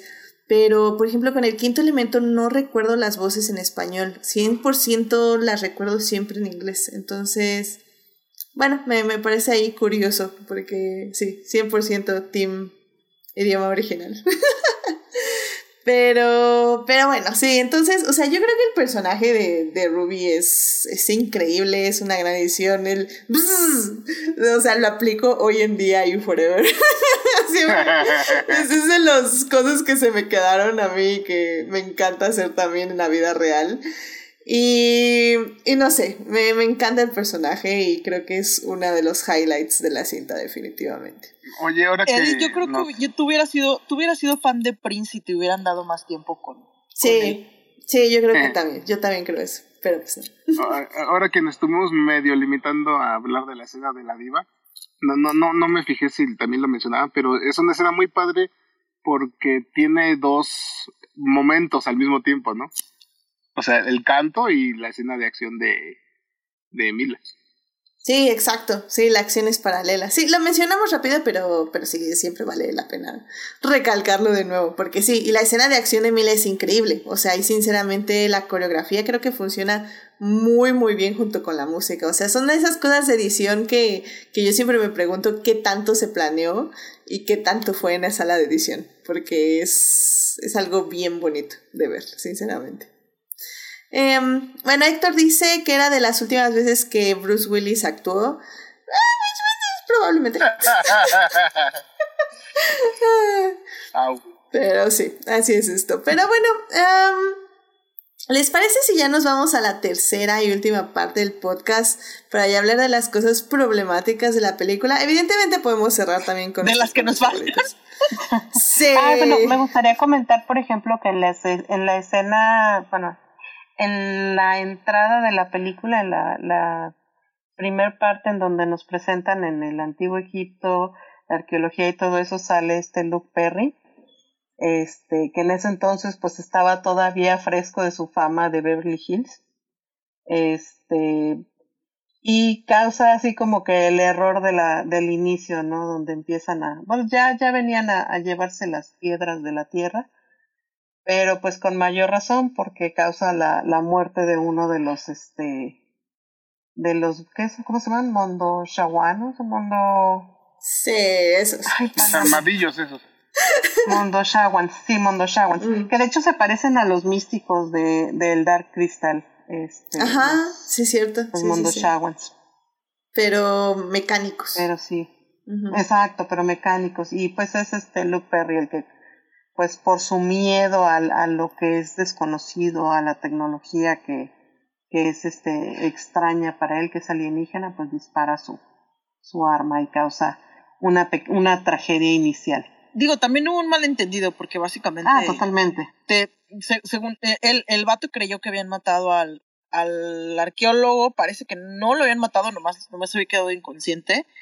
Pero por otra parte, el sacerdote sí estaba dispuesto a matar al arqueólogo, así que todo, todo lo que pudo haber salido mal salió mal. Sí, básicamente. Y, y la otra cosa bien, bien adorable que siempre pasó es el, el niñito Asís, que estaba deteniendo su, su, ya ves como él, él Ah. tenía la luz, era... Sí, Así como una placa light. no metálica para poder este reflejar la luz para que pudiera continuar el arqueólogo con su trabajo y el niñito cada cinco segundos se queda dormido. Ay, Oh. Qué bueno, ahí dato curioso, pues el exterior sí fue filmado, no en Egipto, ay, se me fue dónde fue filmado, pero bueno, fue filmado en un país y, los niños que están a las afueras eran niños locales que ahora sí que reclutaron para, para que salieran en la película. Y ya el interior de la pirámide ya es un estudio en Londres, creo. Y pues ya ahí sí son dos niños que tuvieron que buscar entre la gente local, pero ya de Londres, ahora sí que ya buscarlos para que se parecieran más o menos a los niños de, de afuera de, de la locación. Y entonces pues ya, ahí eso, eso está curioso, ahora sí que son, son niños locales de Londres probablemente. Los de Aziz Light. Siempre, clásico, igual, clásico, clásico. Eh, rápidamente, dice, dice, dice Héctor. O sea, todos le echan porras a Cruz, pero a Gobovich también era muy entregada desde aquí. Lo continúa en Resident Evil. Hasta Willis le decía, hey, tranquila, todo es fake. Sí, es que como decimos, este, las mujeres tienen que entregar el 300% porque pues si no, no tienen su franquicia de Resident Evil que les da pan caliente por los siglos de los siglos, amén. Así que bien por Mila, definitivamente. Como Arce decía, Hay que ah, comer no, caliente, sí. sí. Ah, no, más bien Uriel decía que tú decías que mal por el cine, ¿no? Pero, pero bien por Mila, definitivamente. Sí, digo, cada quien le pone el precio que quiera a su dignidad. Yo, yo conocí a Mila en una. Yo Mira, conocí esta, el esta fue la desayuno película con que le dio muchos comerciales de L'Oreal a Mila Jovovich. o sea, También, también.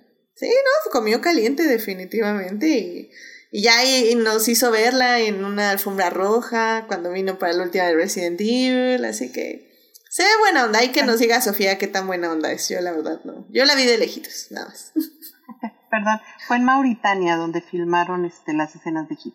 Perfecto, muchas gracias. Pues sí, ahí está. Son niños locales de Mauritania. Excelente. bueno, pues, eh, pues vámonos ya entonces a la tercera parte de este podcast para ya hablar, ahora sí. ya, ya empezó Tania a hablar de lo problemático. Ahora sí, vámonos al 100% a lo problemático. Así que vámonos para allá.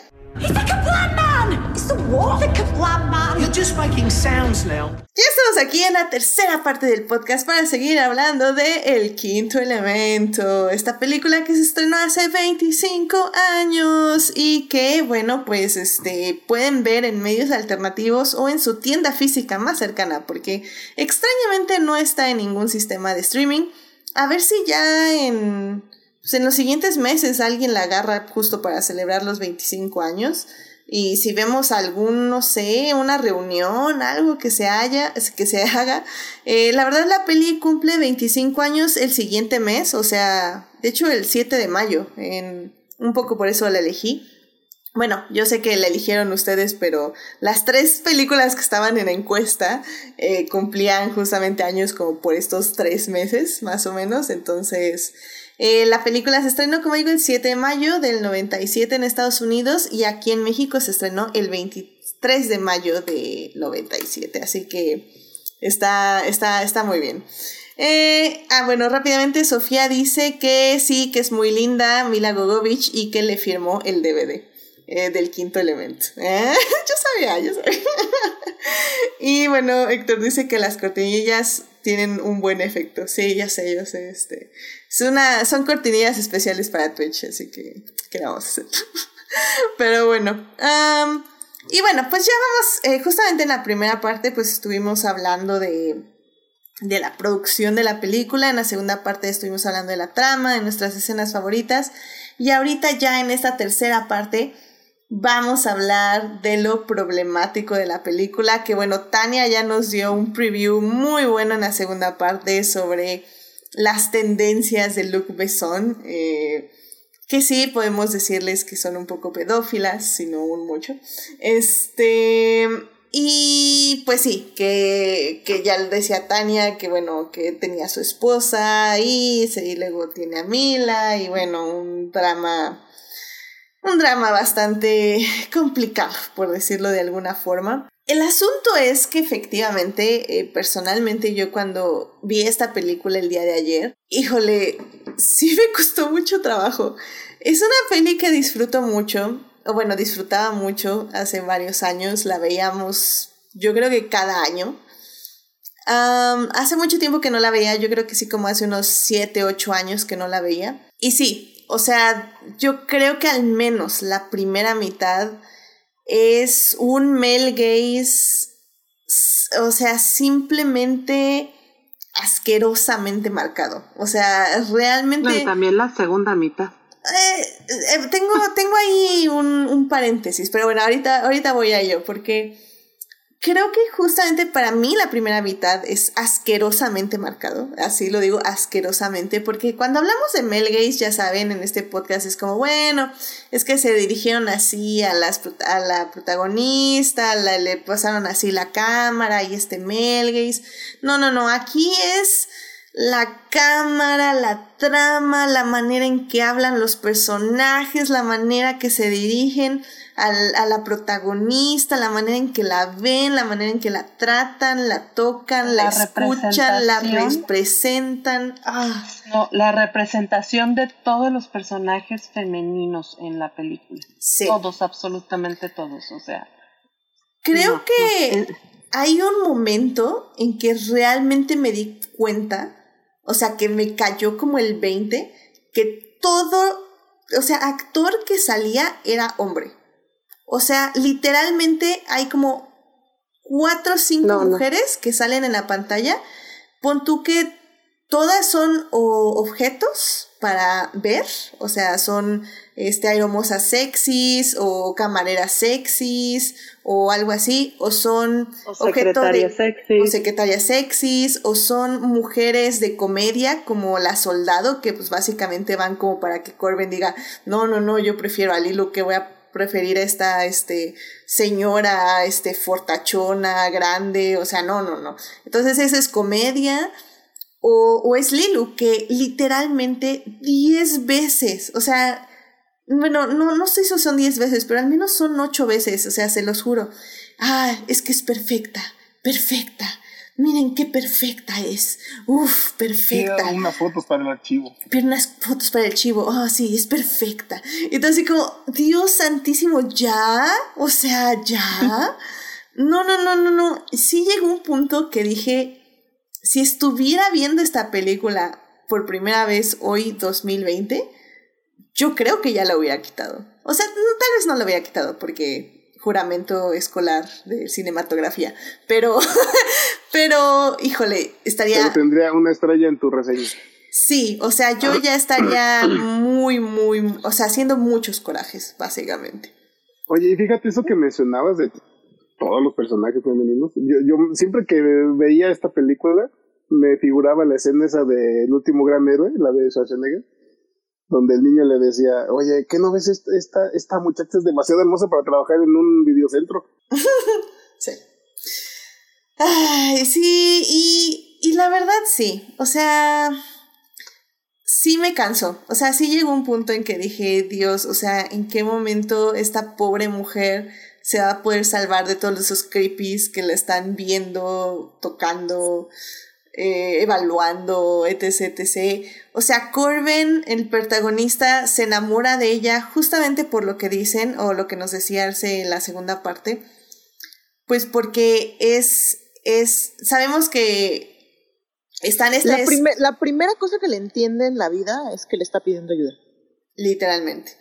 Y es una mujer que, bueno, que ya tenemos estos tres, que son estos tres modelos de mujer, ¿no? Que es este la madre, la, la santa y la prostituta, ¿no? Y, ¿Y qué es en este caso? Pues es y la, y, un cuarto que es básicamente la indeseable, porque básicamente así nos plantean a la general. También.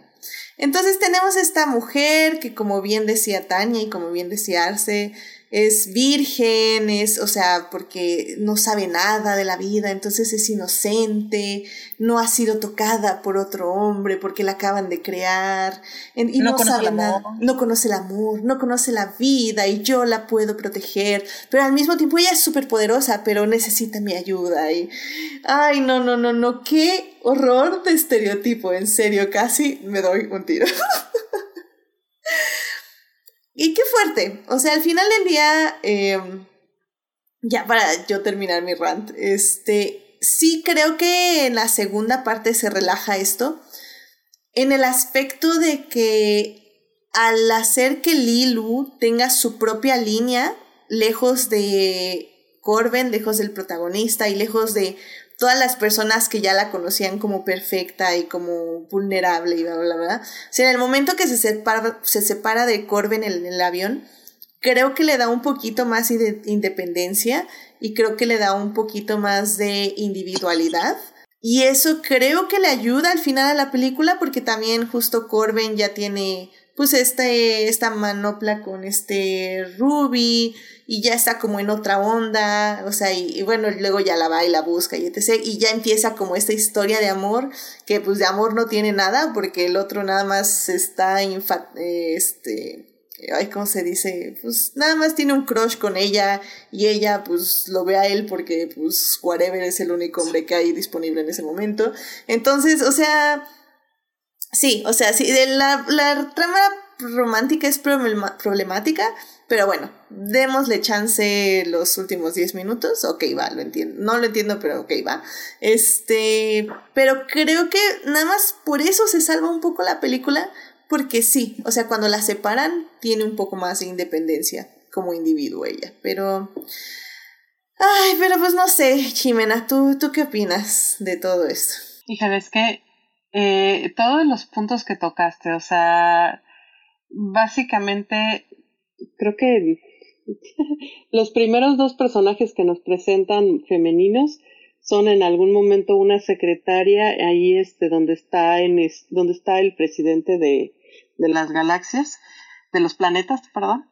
Este y la segunda es este me parece que ya Lilu o si no la secretaria de este Sorg este y te sigues y es otra secretaria otra este sobre los, sobrecargo la front desk de ahí del, del aeropuerto este, la de McDonald's, o sea, y, y todas o, o traen bikini, o traen un crop top, o traen, o sea, nada más es para que las veas, para consumo. Y las únicas mujeres importantes de la trama son Lilu, que bueno, ya hablaste bastante este respecto a su al issue que tiene su personaje, al que tiene que ser todo perfecto, puro, este, y jamás tocado por otro hombre. Este, y la otra es la plava laguna, a la que vamos a matar, porque pues este, ahora voy a cambiar de esposa. Ay, perdón, este, me proyecté, entonces este, este ay, qué caray, el ay, qué caray, soy el director. Esa no se pone cada vez más siniestra acá. Sí, exacto, o sea, ay, bueno, y al final, bueno, la plava laguna, que también, por otro lado, también es un ser que representa pureza, este, de alguna forma, eh, representa este, el arte, representa lo sublime y como que intocable, ¿no? Entonces, esos son los roles. Ay, bueno, y la generala, que guácala la generala, porque pues este, no, ¿cómo? O sea, y así como que, y, y nadie tiene, o sea, no hay una representación de mujeres. Y luego nos vamos a los hombres, que al principio los ves y no se ven tan super ultra masculinos, o sea, no ves este a un Stallone en, no sé, en, Rocky o en Rambo, ¿no? Eh, tienen unos diseños muy, este, por ejemplo, el de Sor, el de Sor, que es este, un diseño muy flamboyante, Ruby Rose, súper flamboyante. Como que lo que te da a este entender es que en el futuro está de moda que los hombres sean fabulosos, o sea. Ándale, Ándale, y, y como que al principio te los pintan como que, mira, no somos tan machistas, todo está bien padre porque en el, en el futuro los hombres no necesitan, este, como que mostrar su, su masculinidad, este, así, con, con los roles estereotipos de, de ahora de los noventas, ¿no? Pero al final de cuentas viene siendo lo mismo. O sea, porque como quiera son estereotipos a lo mejor visualmente diferentes, pero siguen siendo los estereotipos también. Entonces, este, y eh, Edith, yo no estoy de acuerdo, yo siento que la segunda parte también, a pesar de que esta Lilo se, se aleja de Corben y crece por su lado, este, y logra este avanzar y como que tomar su, su propio poder, al final termina necesitándolo otra vez para poder liberar ese poder. Entonces como que nunca eh, logra ser ella por ella misma, hasta que, si no es con la ayuda de, de este señor. Entonces, este, yo recuerdo mucho esta película, no le recordaba tantas fallas, sí le recordaba algunas, este, pero sí, volverla a ver es así como que, pues definitivamente no pasa la prueba del tiempo. Eh, no sé si la recomendaría ahorita, si la viera por primera vez, yo creo que no. Este, probablemente sí la hubiera terminado de ver, pero sí hubiera estado bien este, molesta toda la película, honestamente. Este, no sé qué más puedo comentar al respecto, pero sí, no. Es, ah, no quiero ser tan negativa, honestamente. O sea, quiero decir, no, pues sí hay algo rescatable, ¿no? Pero este. Incluso Chris Tucker en su comedia sigue siendo súper machista. O sea, donde pasa y, y, dice, ah, mira, esa es la hija del este emperador de no sé dónde. Uy, estuve con ella. Así como que, y mira, y con ella, y con ella, y con ella. Uf, marqué territorio por todas partes porque yo soy, uf, green. O sea, no, o sea, no, no. Siento que. Aparte de audio, audio no consensual, este, mostrado en, el podcast. A nivel, a, nivel en digo, a nivel programa de radio en vivo, podcast de radio en vivo, ¿no? Miren, la grabé. No, no manches, no me acordaba de eso. Sí, no, no, es, es terrible. O sea, creo que los únicos personajes que se salvan y porque creo que no ahondan tanto en ellos es precisamente este este Vito Cornelius y su aprendiz, que no recuerdo ahorita cómo se llama. Este, pues porque ellos andan muy en su, pues tenemos nuestra misión y somos sacerdotes, así que, pues si, si Linus se desviste enfrente de nosotros, pues nosotros nos volteamos respetuosamente, ¿no? Pero aún así, pero aún así, o sea, le dice, ah, este, le dice, ah, pero la hicieron, este, y dice, perfecta, sí lo sé, hijo. Y así como, oh, ya, por el amor de Dios. La hicieron mujer, así como que es el quinto elemento, pero la hicieron mujer. Oh, oh ¿qué, ¿qué, vamos a hacer? Oh. y fíjate, hasta ahí demuestran, ah, yo esperaba que fuera hombre. De hecho, el ser supremo debía ser hombre, ¿por qué le hicieron mujer? Ah, qué cosas, ¿no? Qué cosas, sí. De hecho, eh, cuando justo el ah, científico la, la, quiere, bueno, más bien eh, quiere agarrar este espécimen y descubrir cómo se ve, dice, claramente dice, estoy esperando ansiosamente verlo en qué se convierte él. O sea, dice him, claramente, porque está esperando, como bien dices, un hombre, de la transformación de ese gran ADN que es magnífico y etc.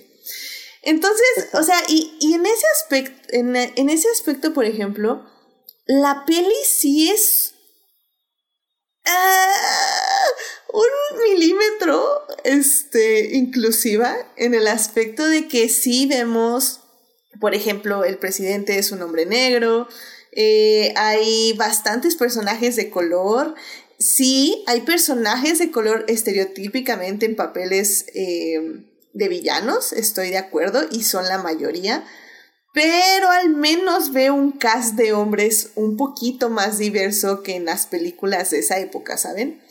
Pero sí, o sea, estoy completamente de acuerdo de que todos son hombres. O sea, si una mujer se traspapeló ahí no estereotípica, fue un error evidentemente, porque todo el cast son hombres. Y creo que la una de las ayudantes o bueno, del, uh, del equipo de producción o de compañía, no sé cómo, no, no, no de compañía, no, la, equipo de producción de la Plava Laguna. De Laguna es como que lo que más brinca. Ah, sí, es cierto.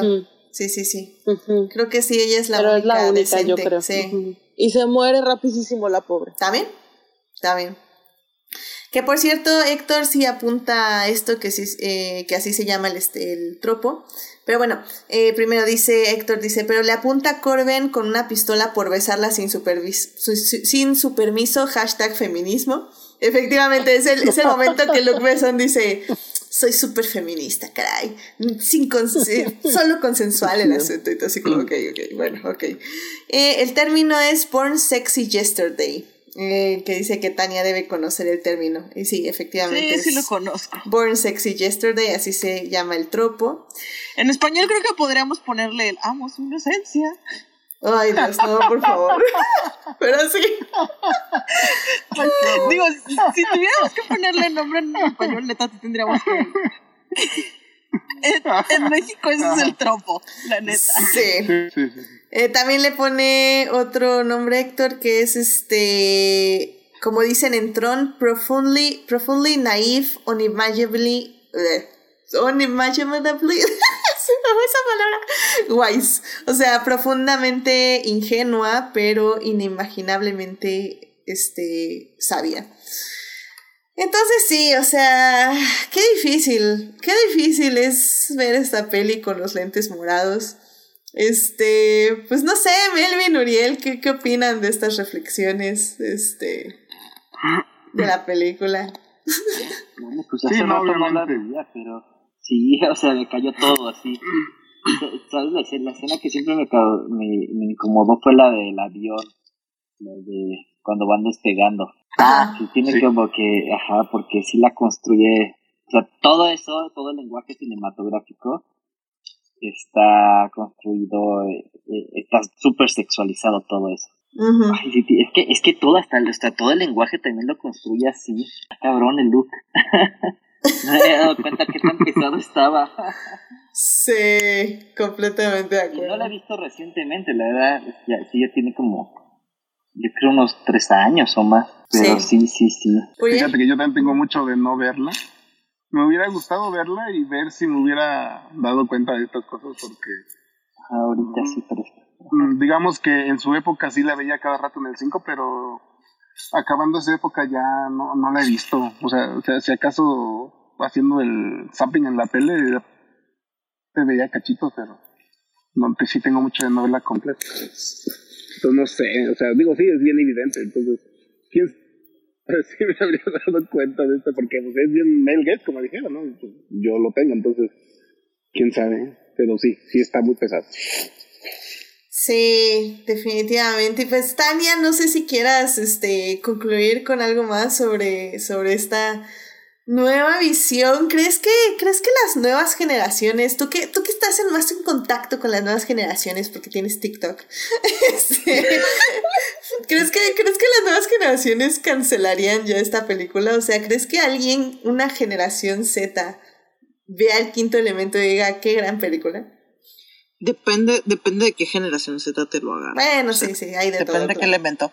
O sea, pe- pero estoy segura que muchos van a decir así de, mira, es una película hecha como, la- como la hacían los viejitos, do- donde, don- do- donde las morras están para decoración, la heroína según bien chingona, pero en el último acto de la película no se puede ni mover sola. O sea, estoy segura que, que, que la verían, se divertirían y aún así tirarían las piedras a matar y, y sin piedad. Sí, también la, la generación Z sabe divertirse, definitivamente. Y, y, y, justamente dirían, es que es una película de viejitos, o sea, se nota. Y, y uno se sentiría, no, pero yo no soy así. De acuerdo, de acuerdo. Sí, la verdad es que, o sea, siento yo que sí me di cuenta de todas estas cosas, evidentemente. Sí me molestaron, me molestaron muchísimo. Pero aún así no pude evitar reírme en, con ciertos chistes, en ciertos lados, en ciertos momentos. O sea, pero creo que en mi caso es más la nostalgia hablando, más este... No sé si la nostalgia, sino más como el gusto, o sea, de que disfruté tantos años esta película, que pude, como dice Arce, ¿no? Apagar, apagar esa parte de mi cerebro y disfrutarlo. Entonces no sé si tal vez también por eso vi con tanto optimismo la segunda parte, porque como ya estaba, ya estaba hasta el queque de, de toda la primera parte que yo creo que apagué mi cerebro, este, mi cerebro morado. Y dije, ya, voy a disfrutar la película. Y tal vez por eso la segunda parte no se me hizo tan fea. pero, pero híjole, qué difícil, la verdad. O sea, personalmente, como conclusión en este aspecto, siento que sí la volvería a ver. Siento que sí la disfrutaría volverla, vol- volver a verla. Pero definitivamente ya no la disfrutaría como antes. Sobre todo porque ya después de oír todo lo que nos dijo Tania, o sea, el asunto es más creepy de lo que pensé. O sea, yo sabía que era creepy, pero no pensé que fuera tan creepy. Y lo cual, evidentemente, no podemos separar al, artis- al artista de la obra. Y evidentemente ya vimos por qué. O sea, por, por qué la película es como es. Y, y pues sí, qué triste, ¿no? Ah, pero no sé. Tú, tú, Jimena, así como una conclusión que quieras dar de la película y, y tú, tú, la, tú la disfrutarías, tú la disfrutas todavía la peli o la disfrutas, no sé. Creo que, por ejemplo, eh, tiene una comedia, mm, voy, voy a decir la palabra inteligente, no porque los chistes sean inteligentes o porque, no sé, te enriquezcan tu cultura o algo, sino más que nada sabe en el momento en donde poner un chiste no necesariamente súper gracioso o no necesariamente, este, eh, ¿cómo se dice? Relato. Es que como, mm, Tiene, como para tienen el relajar un comédico poquito, para, sí, para exacto. contar el chiste y que exactamente en ese momento el chiste caiga bien. Ajá, sí, porque a lo mejor si no hubieran todos esos gags o esos chistes a lo largo de la, de la película, sería muy pretenciosa o sería muy aburrida o, dirías, esta es una película de acción que se toma demasiado en serio a sí misma y no es tan buena, pero saben dónde poner esos chistes para que sea una comedia de acción absurda, este, ridícula y divertida. O sea, fuera de, de todo lo, lo, lo producto de su época que es y toda la, la misoginia y machismo que tiene, este, creo que eso es lo rescatable. O sea, que sabe dónde poner los chistes y qué tipo, hasta qué tipo de chistes, ¿no? Porque digo, no todos caen como deben, pero la mayoría al menos no se sienten tan terribles. Y, y son cosas muy tontas, ¿no? O sea, como por ejemplo lo de la cereza, se supone que es un chiste, pero sin embargo, o sea, qué super lección le dio al señor, ¿no? O sea, y, y pues ver a Gary Oldman este, ahogándose con una ciruela, así como que llora. O sea, vamos empezando la película y, y, y se, después de hacer, ah, soy el villano más malvado, jajaja, me como una cereza, ay, me estoy ahogando, como que ahí es donde dice, oye, mira, no está tan mal pensada esta película como comedia. Eso es lo único rescatable. Y creo que también la salva en ese aspecto que si bien la misoginia está en literalmente todos los encuadres, eh, creo que no hay muchos chistes per se misóginos. ¿Saben? O sea, como... O sea, como que siento eso. O sea, como que mucha de la comedia no es eh, misógina o eh, gordofóbica o racista o homofóbica. O sea, la comedia es más como eso, es como entre tonta, es como entre inteligente, crítica, o sea, es diferentes tipos de comedia, o sea, la misoginia y todo esto viene desde otros lados, viene en, desde otro tipo de comentarios, más bien viene de comentarios, viene de diálogos, viene de tomas, viene de la trama, pero no Creo viene que el de la comedia se en nota sí. más de que trata a las mujeres como que están a disposición, digamos, del, del, del, dic- del, del ojo del director que es el, el ojo que él espera de la audiencia. Exacto. O sea, creo que la única broma sexista per se es justo cuando le dicen, ah, es que la, la soldado va a ir con, como tu esposa y se presenta y el otro es así como, no, o sea, esta mujer no va a ir como mi esposa. O sea, creo que es la única broma, o sea, el único momento donde una mujer se usa per se para hacer una broma sexista. Pero en toda la demás película no hay bromas así. Entonces, eso creo que es como, o sea, lo, lo bueno de la película. Lo rescatable. Lo rescatable, sí, muy bien. gracias. Lo rescatable, porque sí, Sí, como sí, que sí. bueno, tampoco estoy segura que, que, que hay, que haya que ir tan lejos. Está bien, sí, sí, estoy de acuerdo, lo rescatable. Pues este, Melvin, conclusión de la película que quieras compartir ya con el público. Creo que hay que rescatar lo visual, al mundo a mí me encanta. O sea, todo lo que construyeron ahí está súper cool, es algo muy diferente a todo, a mucho del, de como esta ciencia ficción seria, ¿no? Que quieren hacer y que me gusta, también me encanta, pero creo que disfruto esta peli por, por construir un mundo como totalmente diferente. Entonces, después de escuchar todo esto, no sé si valga la pena un remake o algo así, pero sí habría que rescatar como toda esta estética y locura de mundo futurista. Yo no digo que un remake, yo digo que inspirado en. Porque un remake de esto es imposible, o sea, tienes que Sí, cambiar no. demasiadas cosas. Ya, o sea, ya hablaremos en su momento de West Side Story, pero hay algo ahí que discutir justamente por qué ya no funciona como película. Eh, o sea, que ya se siente que la trama es vieja, pues. O sea, y, y- y no es porque Sí. Spielberg no lo haga bien, es porque la, la historia ya no funciona en la época actual. O sea. Pero bueno, de eso hablaremos como en unas tres semanas, así que esténse al pendiente. este, pues, Tania, una conclusión de la película que quieras ya compartir con el público. Mm, Pues mira, me la- a- ahorita en mi vista de la prisa con todo y todo me la pasé bien. O sea, siento que que la, la película todavía, to- todavía en, en un montón de selección de películas donde mis opciones básicamente estarían cosas de Zack Snyder y, y de Michael Bay, creo que terminaría agarrando el quinto elemento. A ver. Ouch, ouch. A- a- aparte, no sé, me gusta. No, sí, Auchi, la verdad sí, estoy con él, perdón, sí estoy con él. Me, me gustaría, me gustaría un futuro donde, donde en las tiendas de moda ropa- rápida pudieras encontrar cosas diseñadas por Jean Paul, Jean Paul Gaultier disponibles. ¿Estoy de acuerdo? Sí, sí. Sí, definitivamente ahí sí estoy de acuerdo. Y el aparato para maquillar, por favor. ah, sí, Sofía me dijo que sí, que lo necesitaba De ya. hecho, y el de las uñas también. unas, ándale, el de la, uf, el de las uñas. Tiene unas cosas parecidas a los supersónicos. Este, Sí. Como el, el que los edificios están arriba porque en la parte de abajo está el smog que pues ya no este, es factible vivir ahí. Este, y algunos electrodomésticos, este, como el- los autolavados y cosas así que sí son muy de. ¡El de pollo! El pollo. Ah, sí, pone Chica. unas tabletitas en el, en el, sí, el microondas y un pollo completo. Y con O sea, verduras y toda la cosa. Estoy segura de haber visto una escena así en los supersónicos, o sea. Sí. Creo que ellos se pero- comían la pura tabletita. No, Sí. ¿cómo crees? No, los supersónicos. Ah, los supersónicos, ahí sí no sé. Sí. No, también ponían a cocinar la tabletita para hacer una super comida.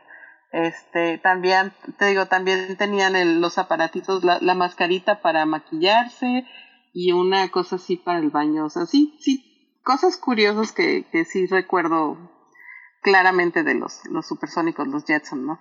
O sea, el, el futuro tiene que ser mixto. O sea, por más jodido que esté, como que tiene que dar motivaciones para. Para te tiene que poner cosas padres, porque si no, es as- si no estarías así con cara de, pero ¿por qué no se, ha- no se ha suicidado esta gente? O sea, Sí, yo sé. Definitivamente, estoy de acuerdo. ah, ah, por cierto, en Etsy hay patrones para para punto de cruz del quinto elemento y te das cuenta que los personajes son tan característicos que, que los pueden reducir a, a básicamente parecen diseños de 8 bits con pero con punto de cruz, o sea, es muy fácil, son muy distinguibles. Órale, muy bien, muy bien. Que por cierto, Héctor también nos está diciendo en el chat, este, eh, que la mamá también, el chiste de la mamá es medio sexista porque Es horrible, molesta o sea- y es chismosa y, vic- y victimosa. Sí, es algo que se me había olvidado y sí, también estoy de acuerdo. La mamá es un chiste bastante sexista también. De hecho, creo que es más misógino que el de la, el de la generala, porque pone Sí. que el de la generala puede pasar rápido eh, y o sea, lo dejas ir, pero el de la mamá lo repiten y lo repiten y lo repiten. Sí, porque es un gag recurrente. Entonces, sí, estoy de acuerdo. Qué horror.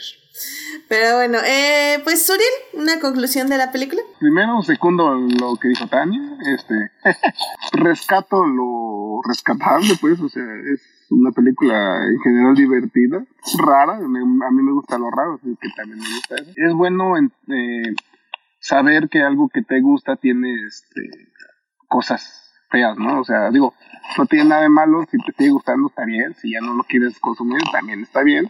No se me enoje la gente sensible de la generación de concreto cuando encuentren un artículo en Twitter o donde sea donde exprese estas cosas y se vayan a tirar del café de Chapultepec como acostumbran. O sea, está está bien, está bien, o sea, tiene cosas malas, reconozcanlo y si quieren seguirlo disfrutando, está bien. Sí, sí, creo que sí. En ese aspecto, eh, no, no, no, nunca voy a coincidir con la generación de concreto, definitivamente, pero, pero sí, yo creo que es, en es, o sea, para mí personalmente es eso. O sea, creo que tendría que apagar mi cerebro para seguir disfrutando como muchas cosas que me gustan de esta película porque como lo dije al inicio, o sea, disfruto mucho el universo que está muy cargado de significado, eh, con unas críticas ligeras al consumismo y al capitalismo. Eh, me gusta mucho los vestuarios, o sea, esta onda ya, todo lo que dijimos en la primera parte y en la segunda parte.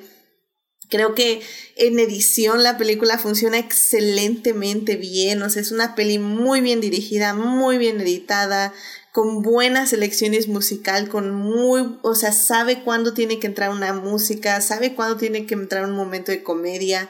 O sea, creo que en ese aspecto Luke Besson lo hace muy, muy bien. Pero sí. Pero sí, no, este, todo lo demás, este, sí, es, mm, no, es complicado, no, no, no, no es complicado, está mal, está mal, es misógino, es sexista, es terrible, terrible con todo el aspecto de mujeres, de feminidad, de todo, todo, todo, todo. Por eso también me sorprende un poco el personaje de Chris Tucker este, de Ruby, porque como digo, o sea, ya habiendo evaluado todo esto, no sé si es homofóbico o, o no, o qué, o por qué está ahí, o cómo se le ocurrió a Luke Besson. Entonces, tengo miedo de preguntarle, o sea, tengo miedo de buscar una entrevista y que diga por qué existe ese personaje. Porque si bien. Sí, es porque básicamente querían usar a Prince en la película, pero Prince dijo que no. Porque Ah. Prince básicamente lo sintió que, que estaban haciendo un chiste a su costa. No siento que estuvieran haciendo un chiste a su costa, pero probablemente el personaje era suficientemente cercano a Prince, pero suficientemente diferente como para que él se sintiera incómodo. Ya. Pero aún así, entonces es que es mi punto, ¿es una burla o no es una burla? Porque yo no lo siento como una burla, pero, pero entonces, ¿cuál era la intención Es del un director? Ajá. Cre- Creo, mira, creo que es lo que pasa cuando juntas a dos personas que se parecen mucho, no se aguantan, o sea, Mm. Que se parecen mucho pero no terminan de parecerse, o sea, siempre es común que no se terminan de aguantar esas personas, o sea, y, es porque, porque llega el punto de que cuando eres tan parecidos, de cuenta, las similitudes se vuelven irreconciliables, digamos. Sí. Ay, pero bueno. Y a la hora de la hora, pues Prince, a pesar de que, de que en sus presentaciones tiene mucha energía, la forma de hablar es muy sosegado, o sea, cuando habla está súper controlado y en cambio Ruby Rod es así como que dice lo que piensa en el exacto momento que lo está pensando. Sí, sí, definitivamente. y bueno, pues Héctor justamente dice algo que sí tiene, tiene toda la razón. Em, dice, bueno, sería interesante ver cómo evolucionó Besson 20 años después en Lucy, pero no recuerdo nada de esa película. Además de que ya se estableció que el señor es creepy AF. Em, a mí me Oh, gustó. esa película es terrible. A mí me gustó mucho Lucy. Yo la recuerdo con cierto cariño, pero creo que la vi antes de ponerme los lentes morados. Entonces ahora me voy a estar a la tarea. Me sacrifico por ustedes y voy a volver a ver Lucy para ver si detecto todas las cosas creepy de Luc Besson. Creo que no Si es tan siguen creepy. estando ahí o no. Sí, no, no creo que no es tan creepy, pero como película es peor. A mí me gustó la película, pero como, Como, que Luke, Luke Besson tiene una tendencia a hacer películas de mujeres donde hay mujeres de acción, pero como que y cae mucho en el sexismo por pedestal. Sí. O sea, no por poner a una protagonista en un pedestal, o sea, digamos que, como dicen, o sea, un pedestal es, otra, es una forma de deshumanización. Que, que también es lo que pasa, por ejemplo, eh, con Tarantino. O sea, a mí, por ejemplo, yo por eso ya no soporto las películas de Tarantino, porque él probablemente en su cabeza es un ícono feminista, pero no lo es. Entonces, siento que tal vez eso puede estar pasando también con Luc Besson. Eh, como dice Héctor, o sea, pone una escena, dice hashtag feminismo y le sigue a la película. Entonces, sí, vamos a evaluar a Luc Besson de forma diferente ahora, definitivamente. Ya después de ver el quinto elemento, creo que definitivamente tengo otro lente sobre sus películas y voy a reevaluar. Es más, voy a ver Juana de Arco porque también me gustaba mucho. No. Y voy a ver Lucy, a ver qué tal. a ver qué. Leon también. Ey, oh, Esa se me hace todavía más compleja porque, Sí. de hecho, me estaba. Leon, el, el profesional. Ah, Sí. Porque pues ahí Natalie Portman estaba bastante, bastante jovencita. Y era precisamente lo que me estaba comentando Héctor ahorita. Uy, no, el, el otro día por pura chiripe vi, vi la escena de donde juegan a, a, a disfrazarse. No, no, no. Sí, este, Leon, me acuerdo que igual la vi hace poco, como hace unos, bueno, no poco, hace unos 6, 7 años. Y sí, también ya sabiendo todo lo que vivió Natalie Portman después de esta película, uf, sí, no, qué, qué fuerte, qué fuerte.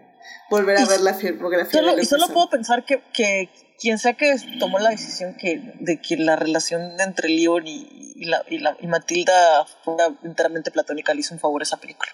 Sí, no, ¿te imaginas? No, no, no, no, no, no, no, no, no, no, no, no, no, definitivamente no pensemos en ello. Así que bueno, pues bueno, yo creo que con eso ya podemos despedir este programa. Vayan a ver el quinto elemento, como decimos y como vieron todo este programa, son muchas cosas que hay que evaluar viendo la película, lo cual creo que lo hace aún más divertido. Eh, como decíamos, la película no está disponible en ningún medio streaming. Esperemos que ya la pongan al menos por sus 25 años en algún lugar. Eh, aunque sea la renta o a la venta, si no, pues... Sony no se, ha, no se ha aplicado en servicios de streaming, ¿verdad? No se ha aplicado y no sé qué, qué está pasando ahí, pero pues si no, ya saben, pueden ir a la vieja confiable tienda donde venden DVDs y Blu-rays, ahí en un estante, en una esquina, porque ya casi tampoco venden. Y esta peli va a estar baratísima, así se los firmo.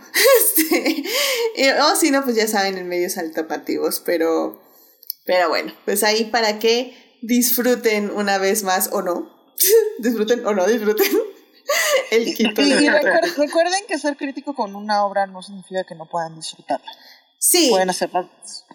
Sí, completamente de acuerdo. O sea, al final del día, pues es, sí, es justo lo que, lo que hemos estado diciendo el programa. O sea que puedo volver a verla y sé que me voy a reír en muchos lugares y sé que voy a disfrutar muchas cosas, pero al mismo tiempo sé que hay cosas muy malas en general con la película.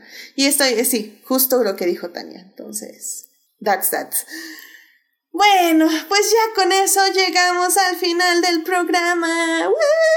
¡Woo! Este programa con problemas técnicos, este que tengo que resolver esta semana, porque si no la próxima semana ahora sí me voy a dar un tiro. Pero pues bueno, aquí estuvimos y estuvo muy muy bueno. Muchísimas gracias. Este, Jimena, Melvin, Tania y Uriel por venir al programa. Espero que se la hayan pasado muy bien. Jimena, muchísimas gracias por venir. ¿Dónde te puede encontrar nuestro público? Este, bueno, como siempre en Crónicas del Multiverso, este, los especiales de domingo. Excelente. Melvin, muchísimas gracias por venir al programa. ¿Dónde te puede encontrar nuestro público? Gracias. En Instagram como arroba melvdj. Perfecto. Tania, muchas gracias por venir. ¿Dónde te puede encontrar nuestro público? En Twitter como arroba romantizai. Y no he subido nada, nada a TikTok, pero me pueden buscar como caramel-machete.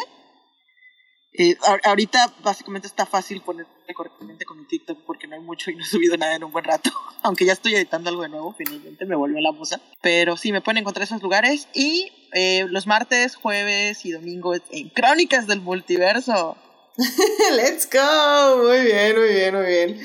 Sí, no, mucho cast de crónicas el día de hoy, definitivamente. Uriel, muchísimas gracias por venir al programa. ¿Dónde te puede encontrar nuestro público?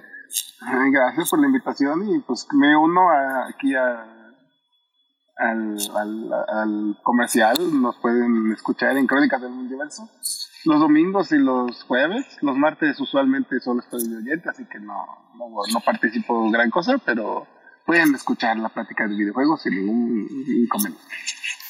Excelente, muy bien, y pues a mí me pueden encontrar en HT Idea donde hablo de Reylo, de Hannibal y de Lewis Hamilton, campeón de la Fórmula 1, que noticias, o sea, mis otros salvando lo que amamos fueron de Reylo y de Hannibal, así que no, no, no, no, en serio que fue una gran semana, la verdad.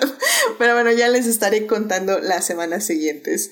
Hasta tres de seguida me la hace. ¿Cómo, cómo? Haz tres salvando así seguidito, ¿no? No, porque las publicaciones tienen que resaltar y así, que tenga su imagen y toda la cosa. Ah. Pero bueno. Y bueno, también recuerden que me encuentran en los crossovers con Crónicas del Multiverso, que la anterior semana fui a entregar también ahí los premios a los mejores, eh, de los cronis, a las mejores películas, series, cómics, música, bla, bla, bla, bla, bla, bla. Estuvo muy bueno ahí. Se estuvo premiando lo mejor del 2021, así que vayan a escucharles. Hubo sorpresas, traición y, y mucho drama. Sí, literalmente, literalmente.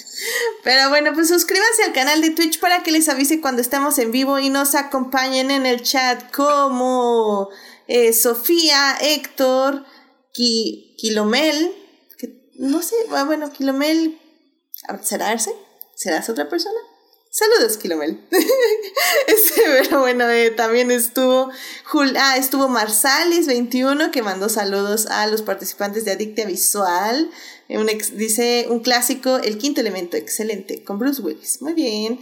Y también estuvo Julián García ahí en el chat. Muchísimas gracias por aguantar y aguantar este tener mal el audio.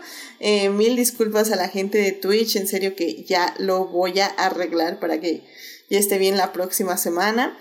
Y bueno, este también muchísimas gracias a quienes nos acompañaron el miércoles en el estreno de YouTube a las 9 de la mañana. Muchas gracias a este, estuvo Marsalis ahí eh, en, el chat, así que muchísimas gracias por acompañarnos.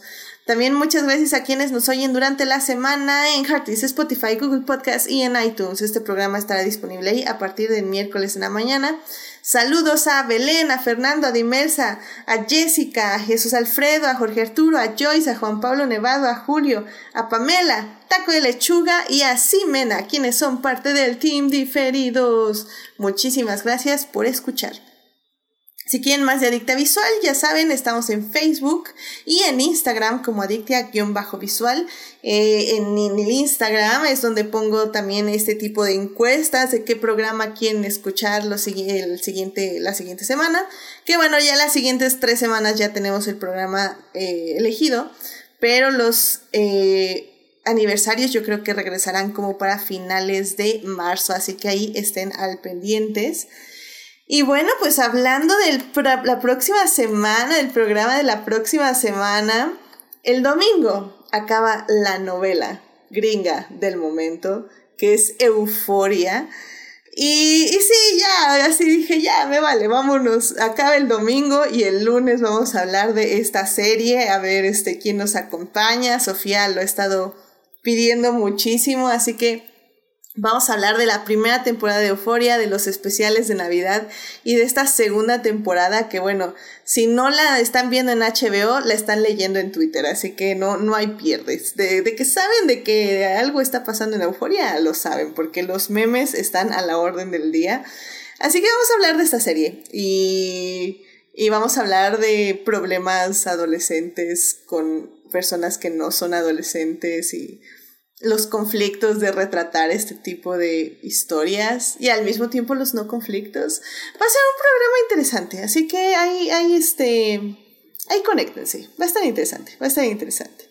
Pero bueno, pues que tengan una muy linda semana, síganse cuidando mucho, no bajen la guardia, usen cubrebocas y pues váyanse ya a vacunar, que ya estamos en el, este, demográfico de adicta visual ya se está vacunando. Los odios citadinos. ya pronto, ya pronto Uriel va para allá. Este, los cargamentos con este, la vacuna. Para, para tu pueblo, no te preocupes.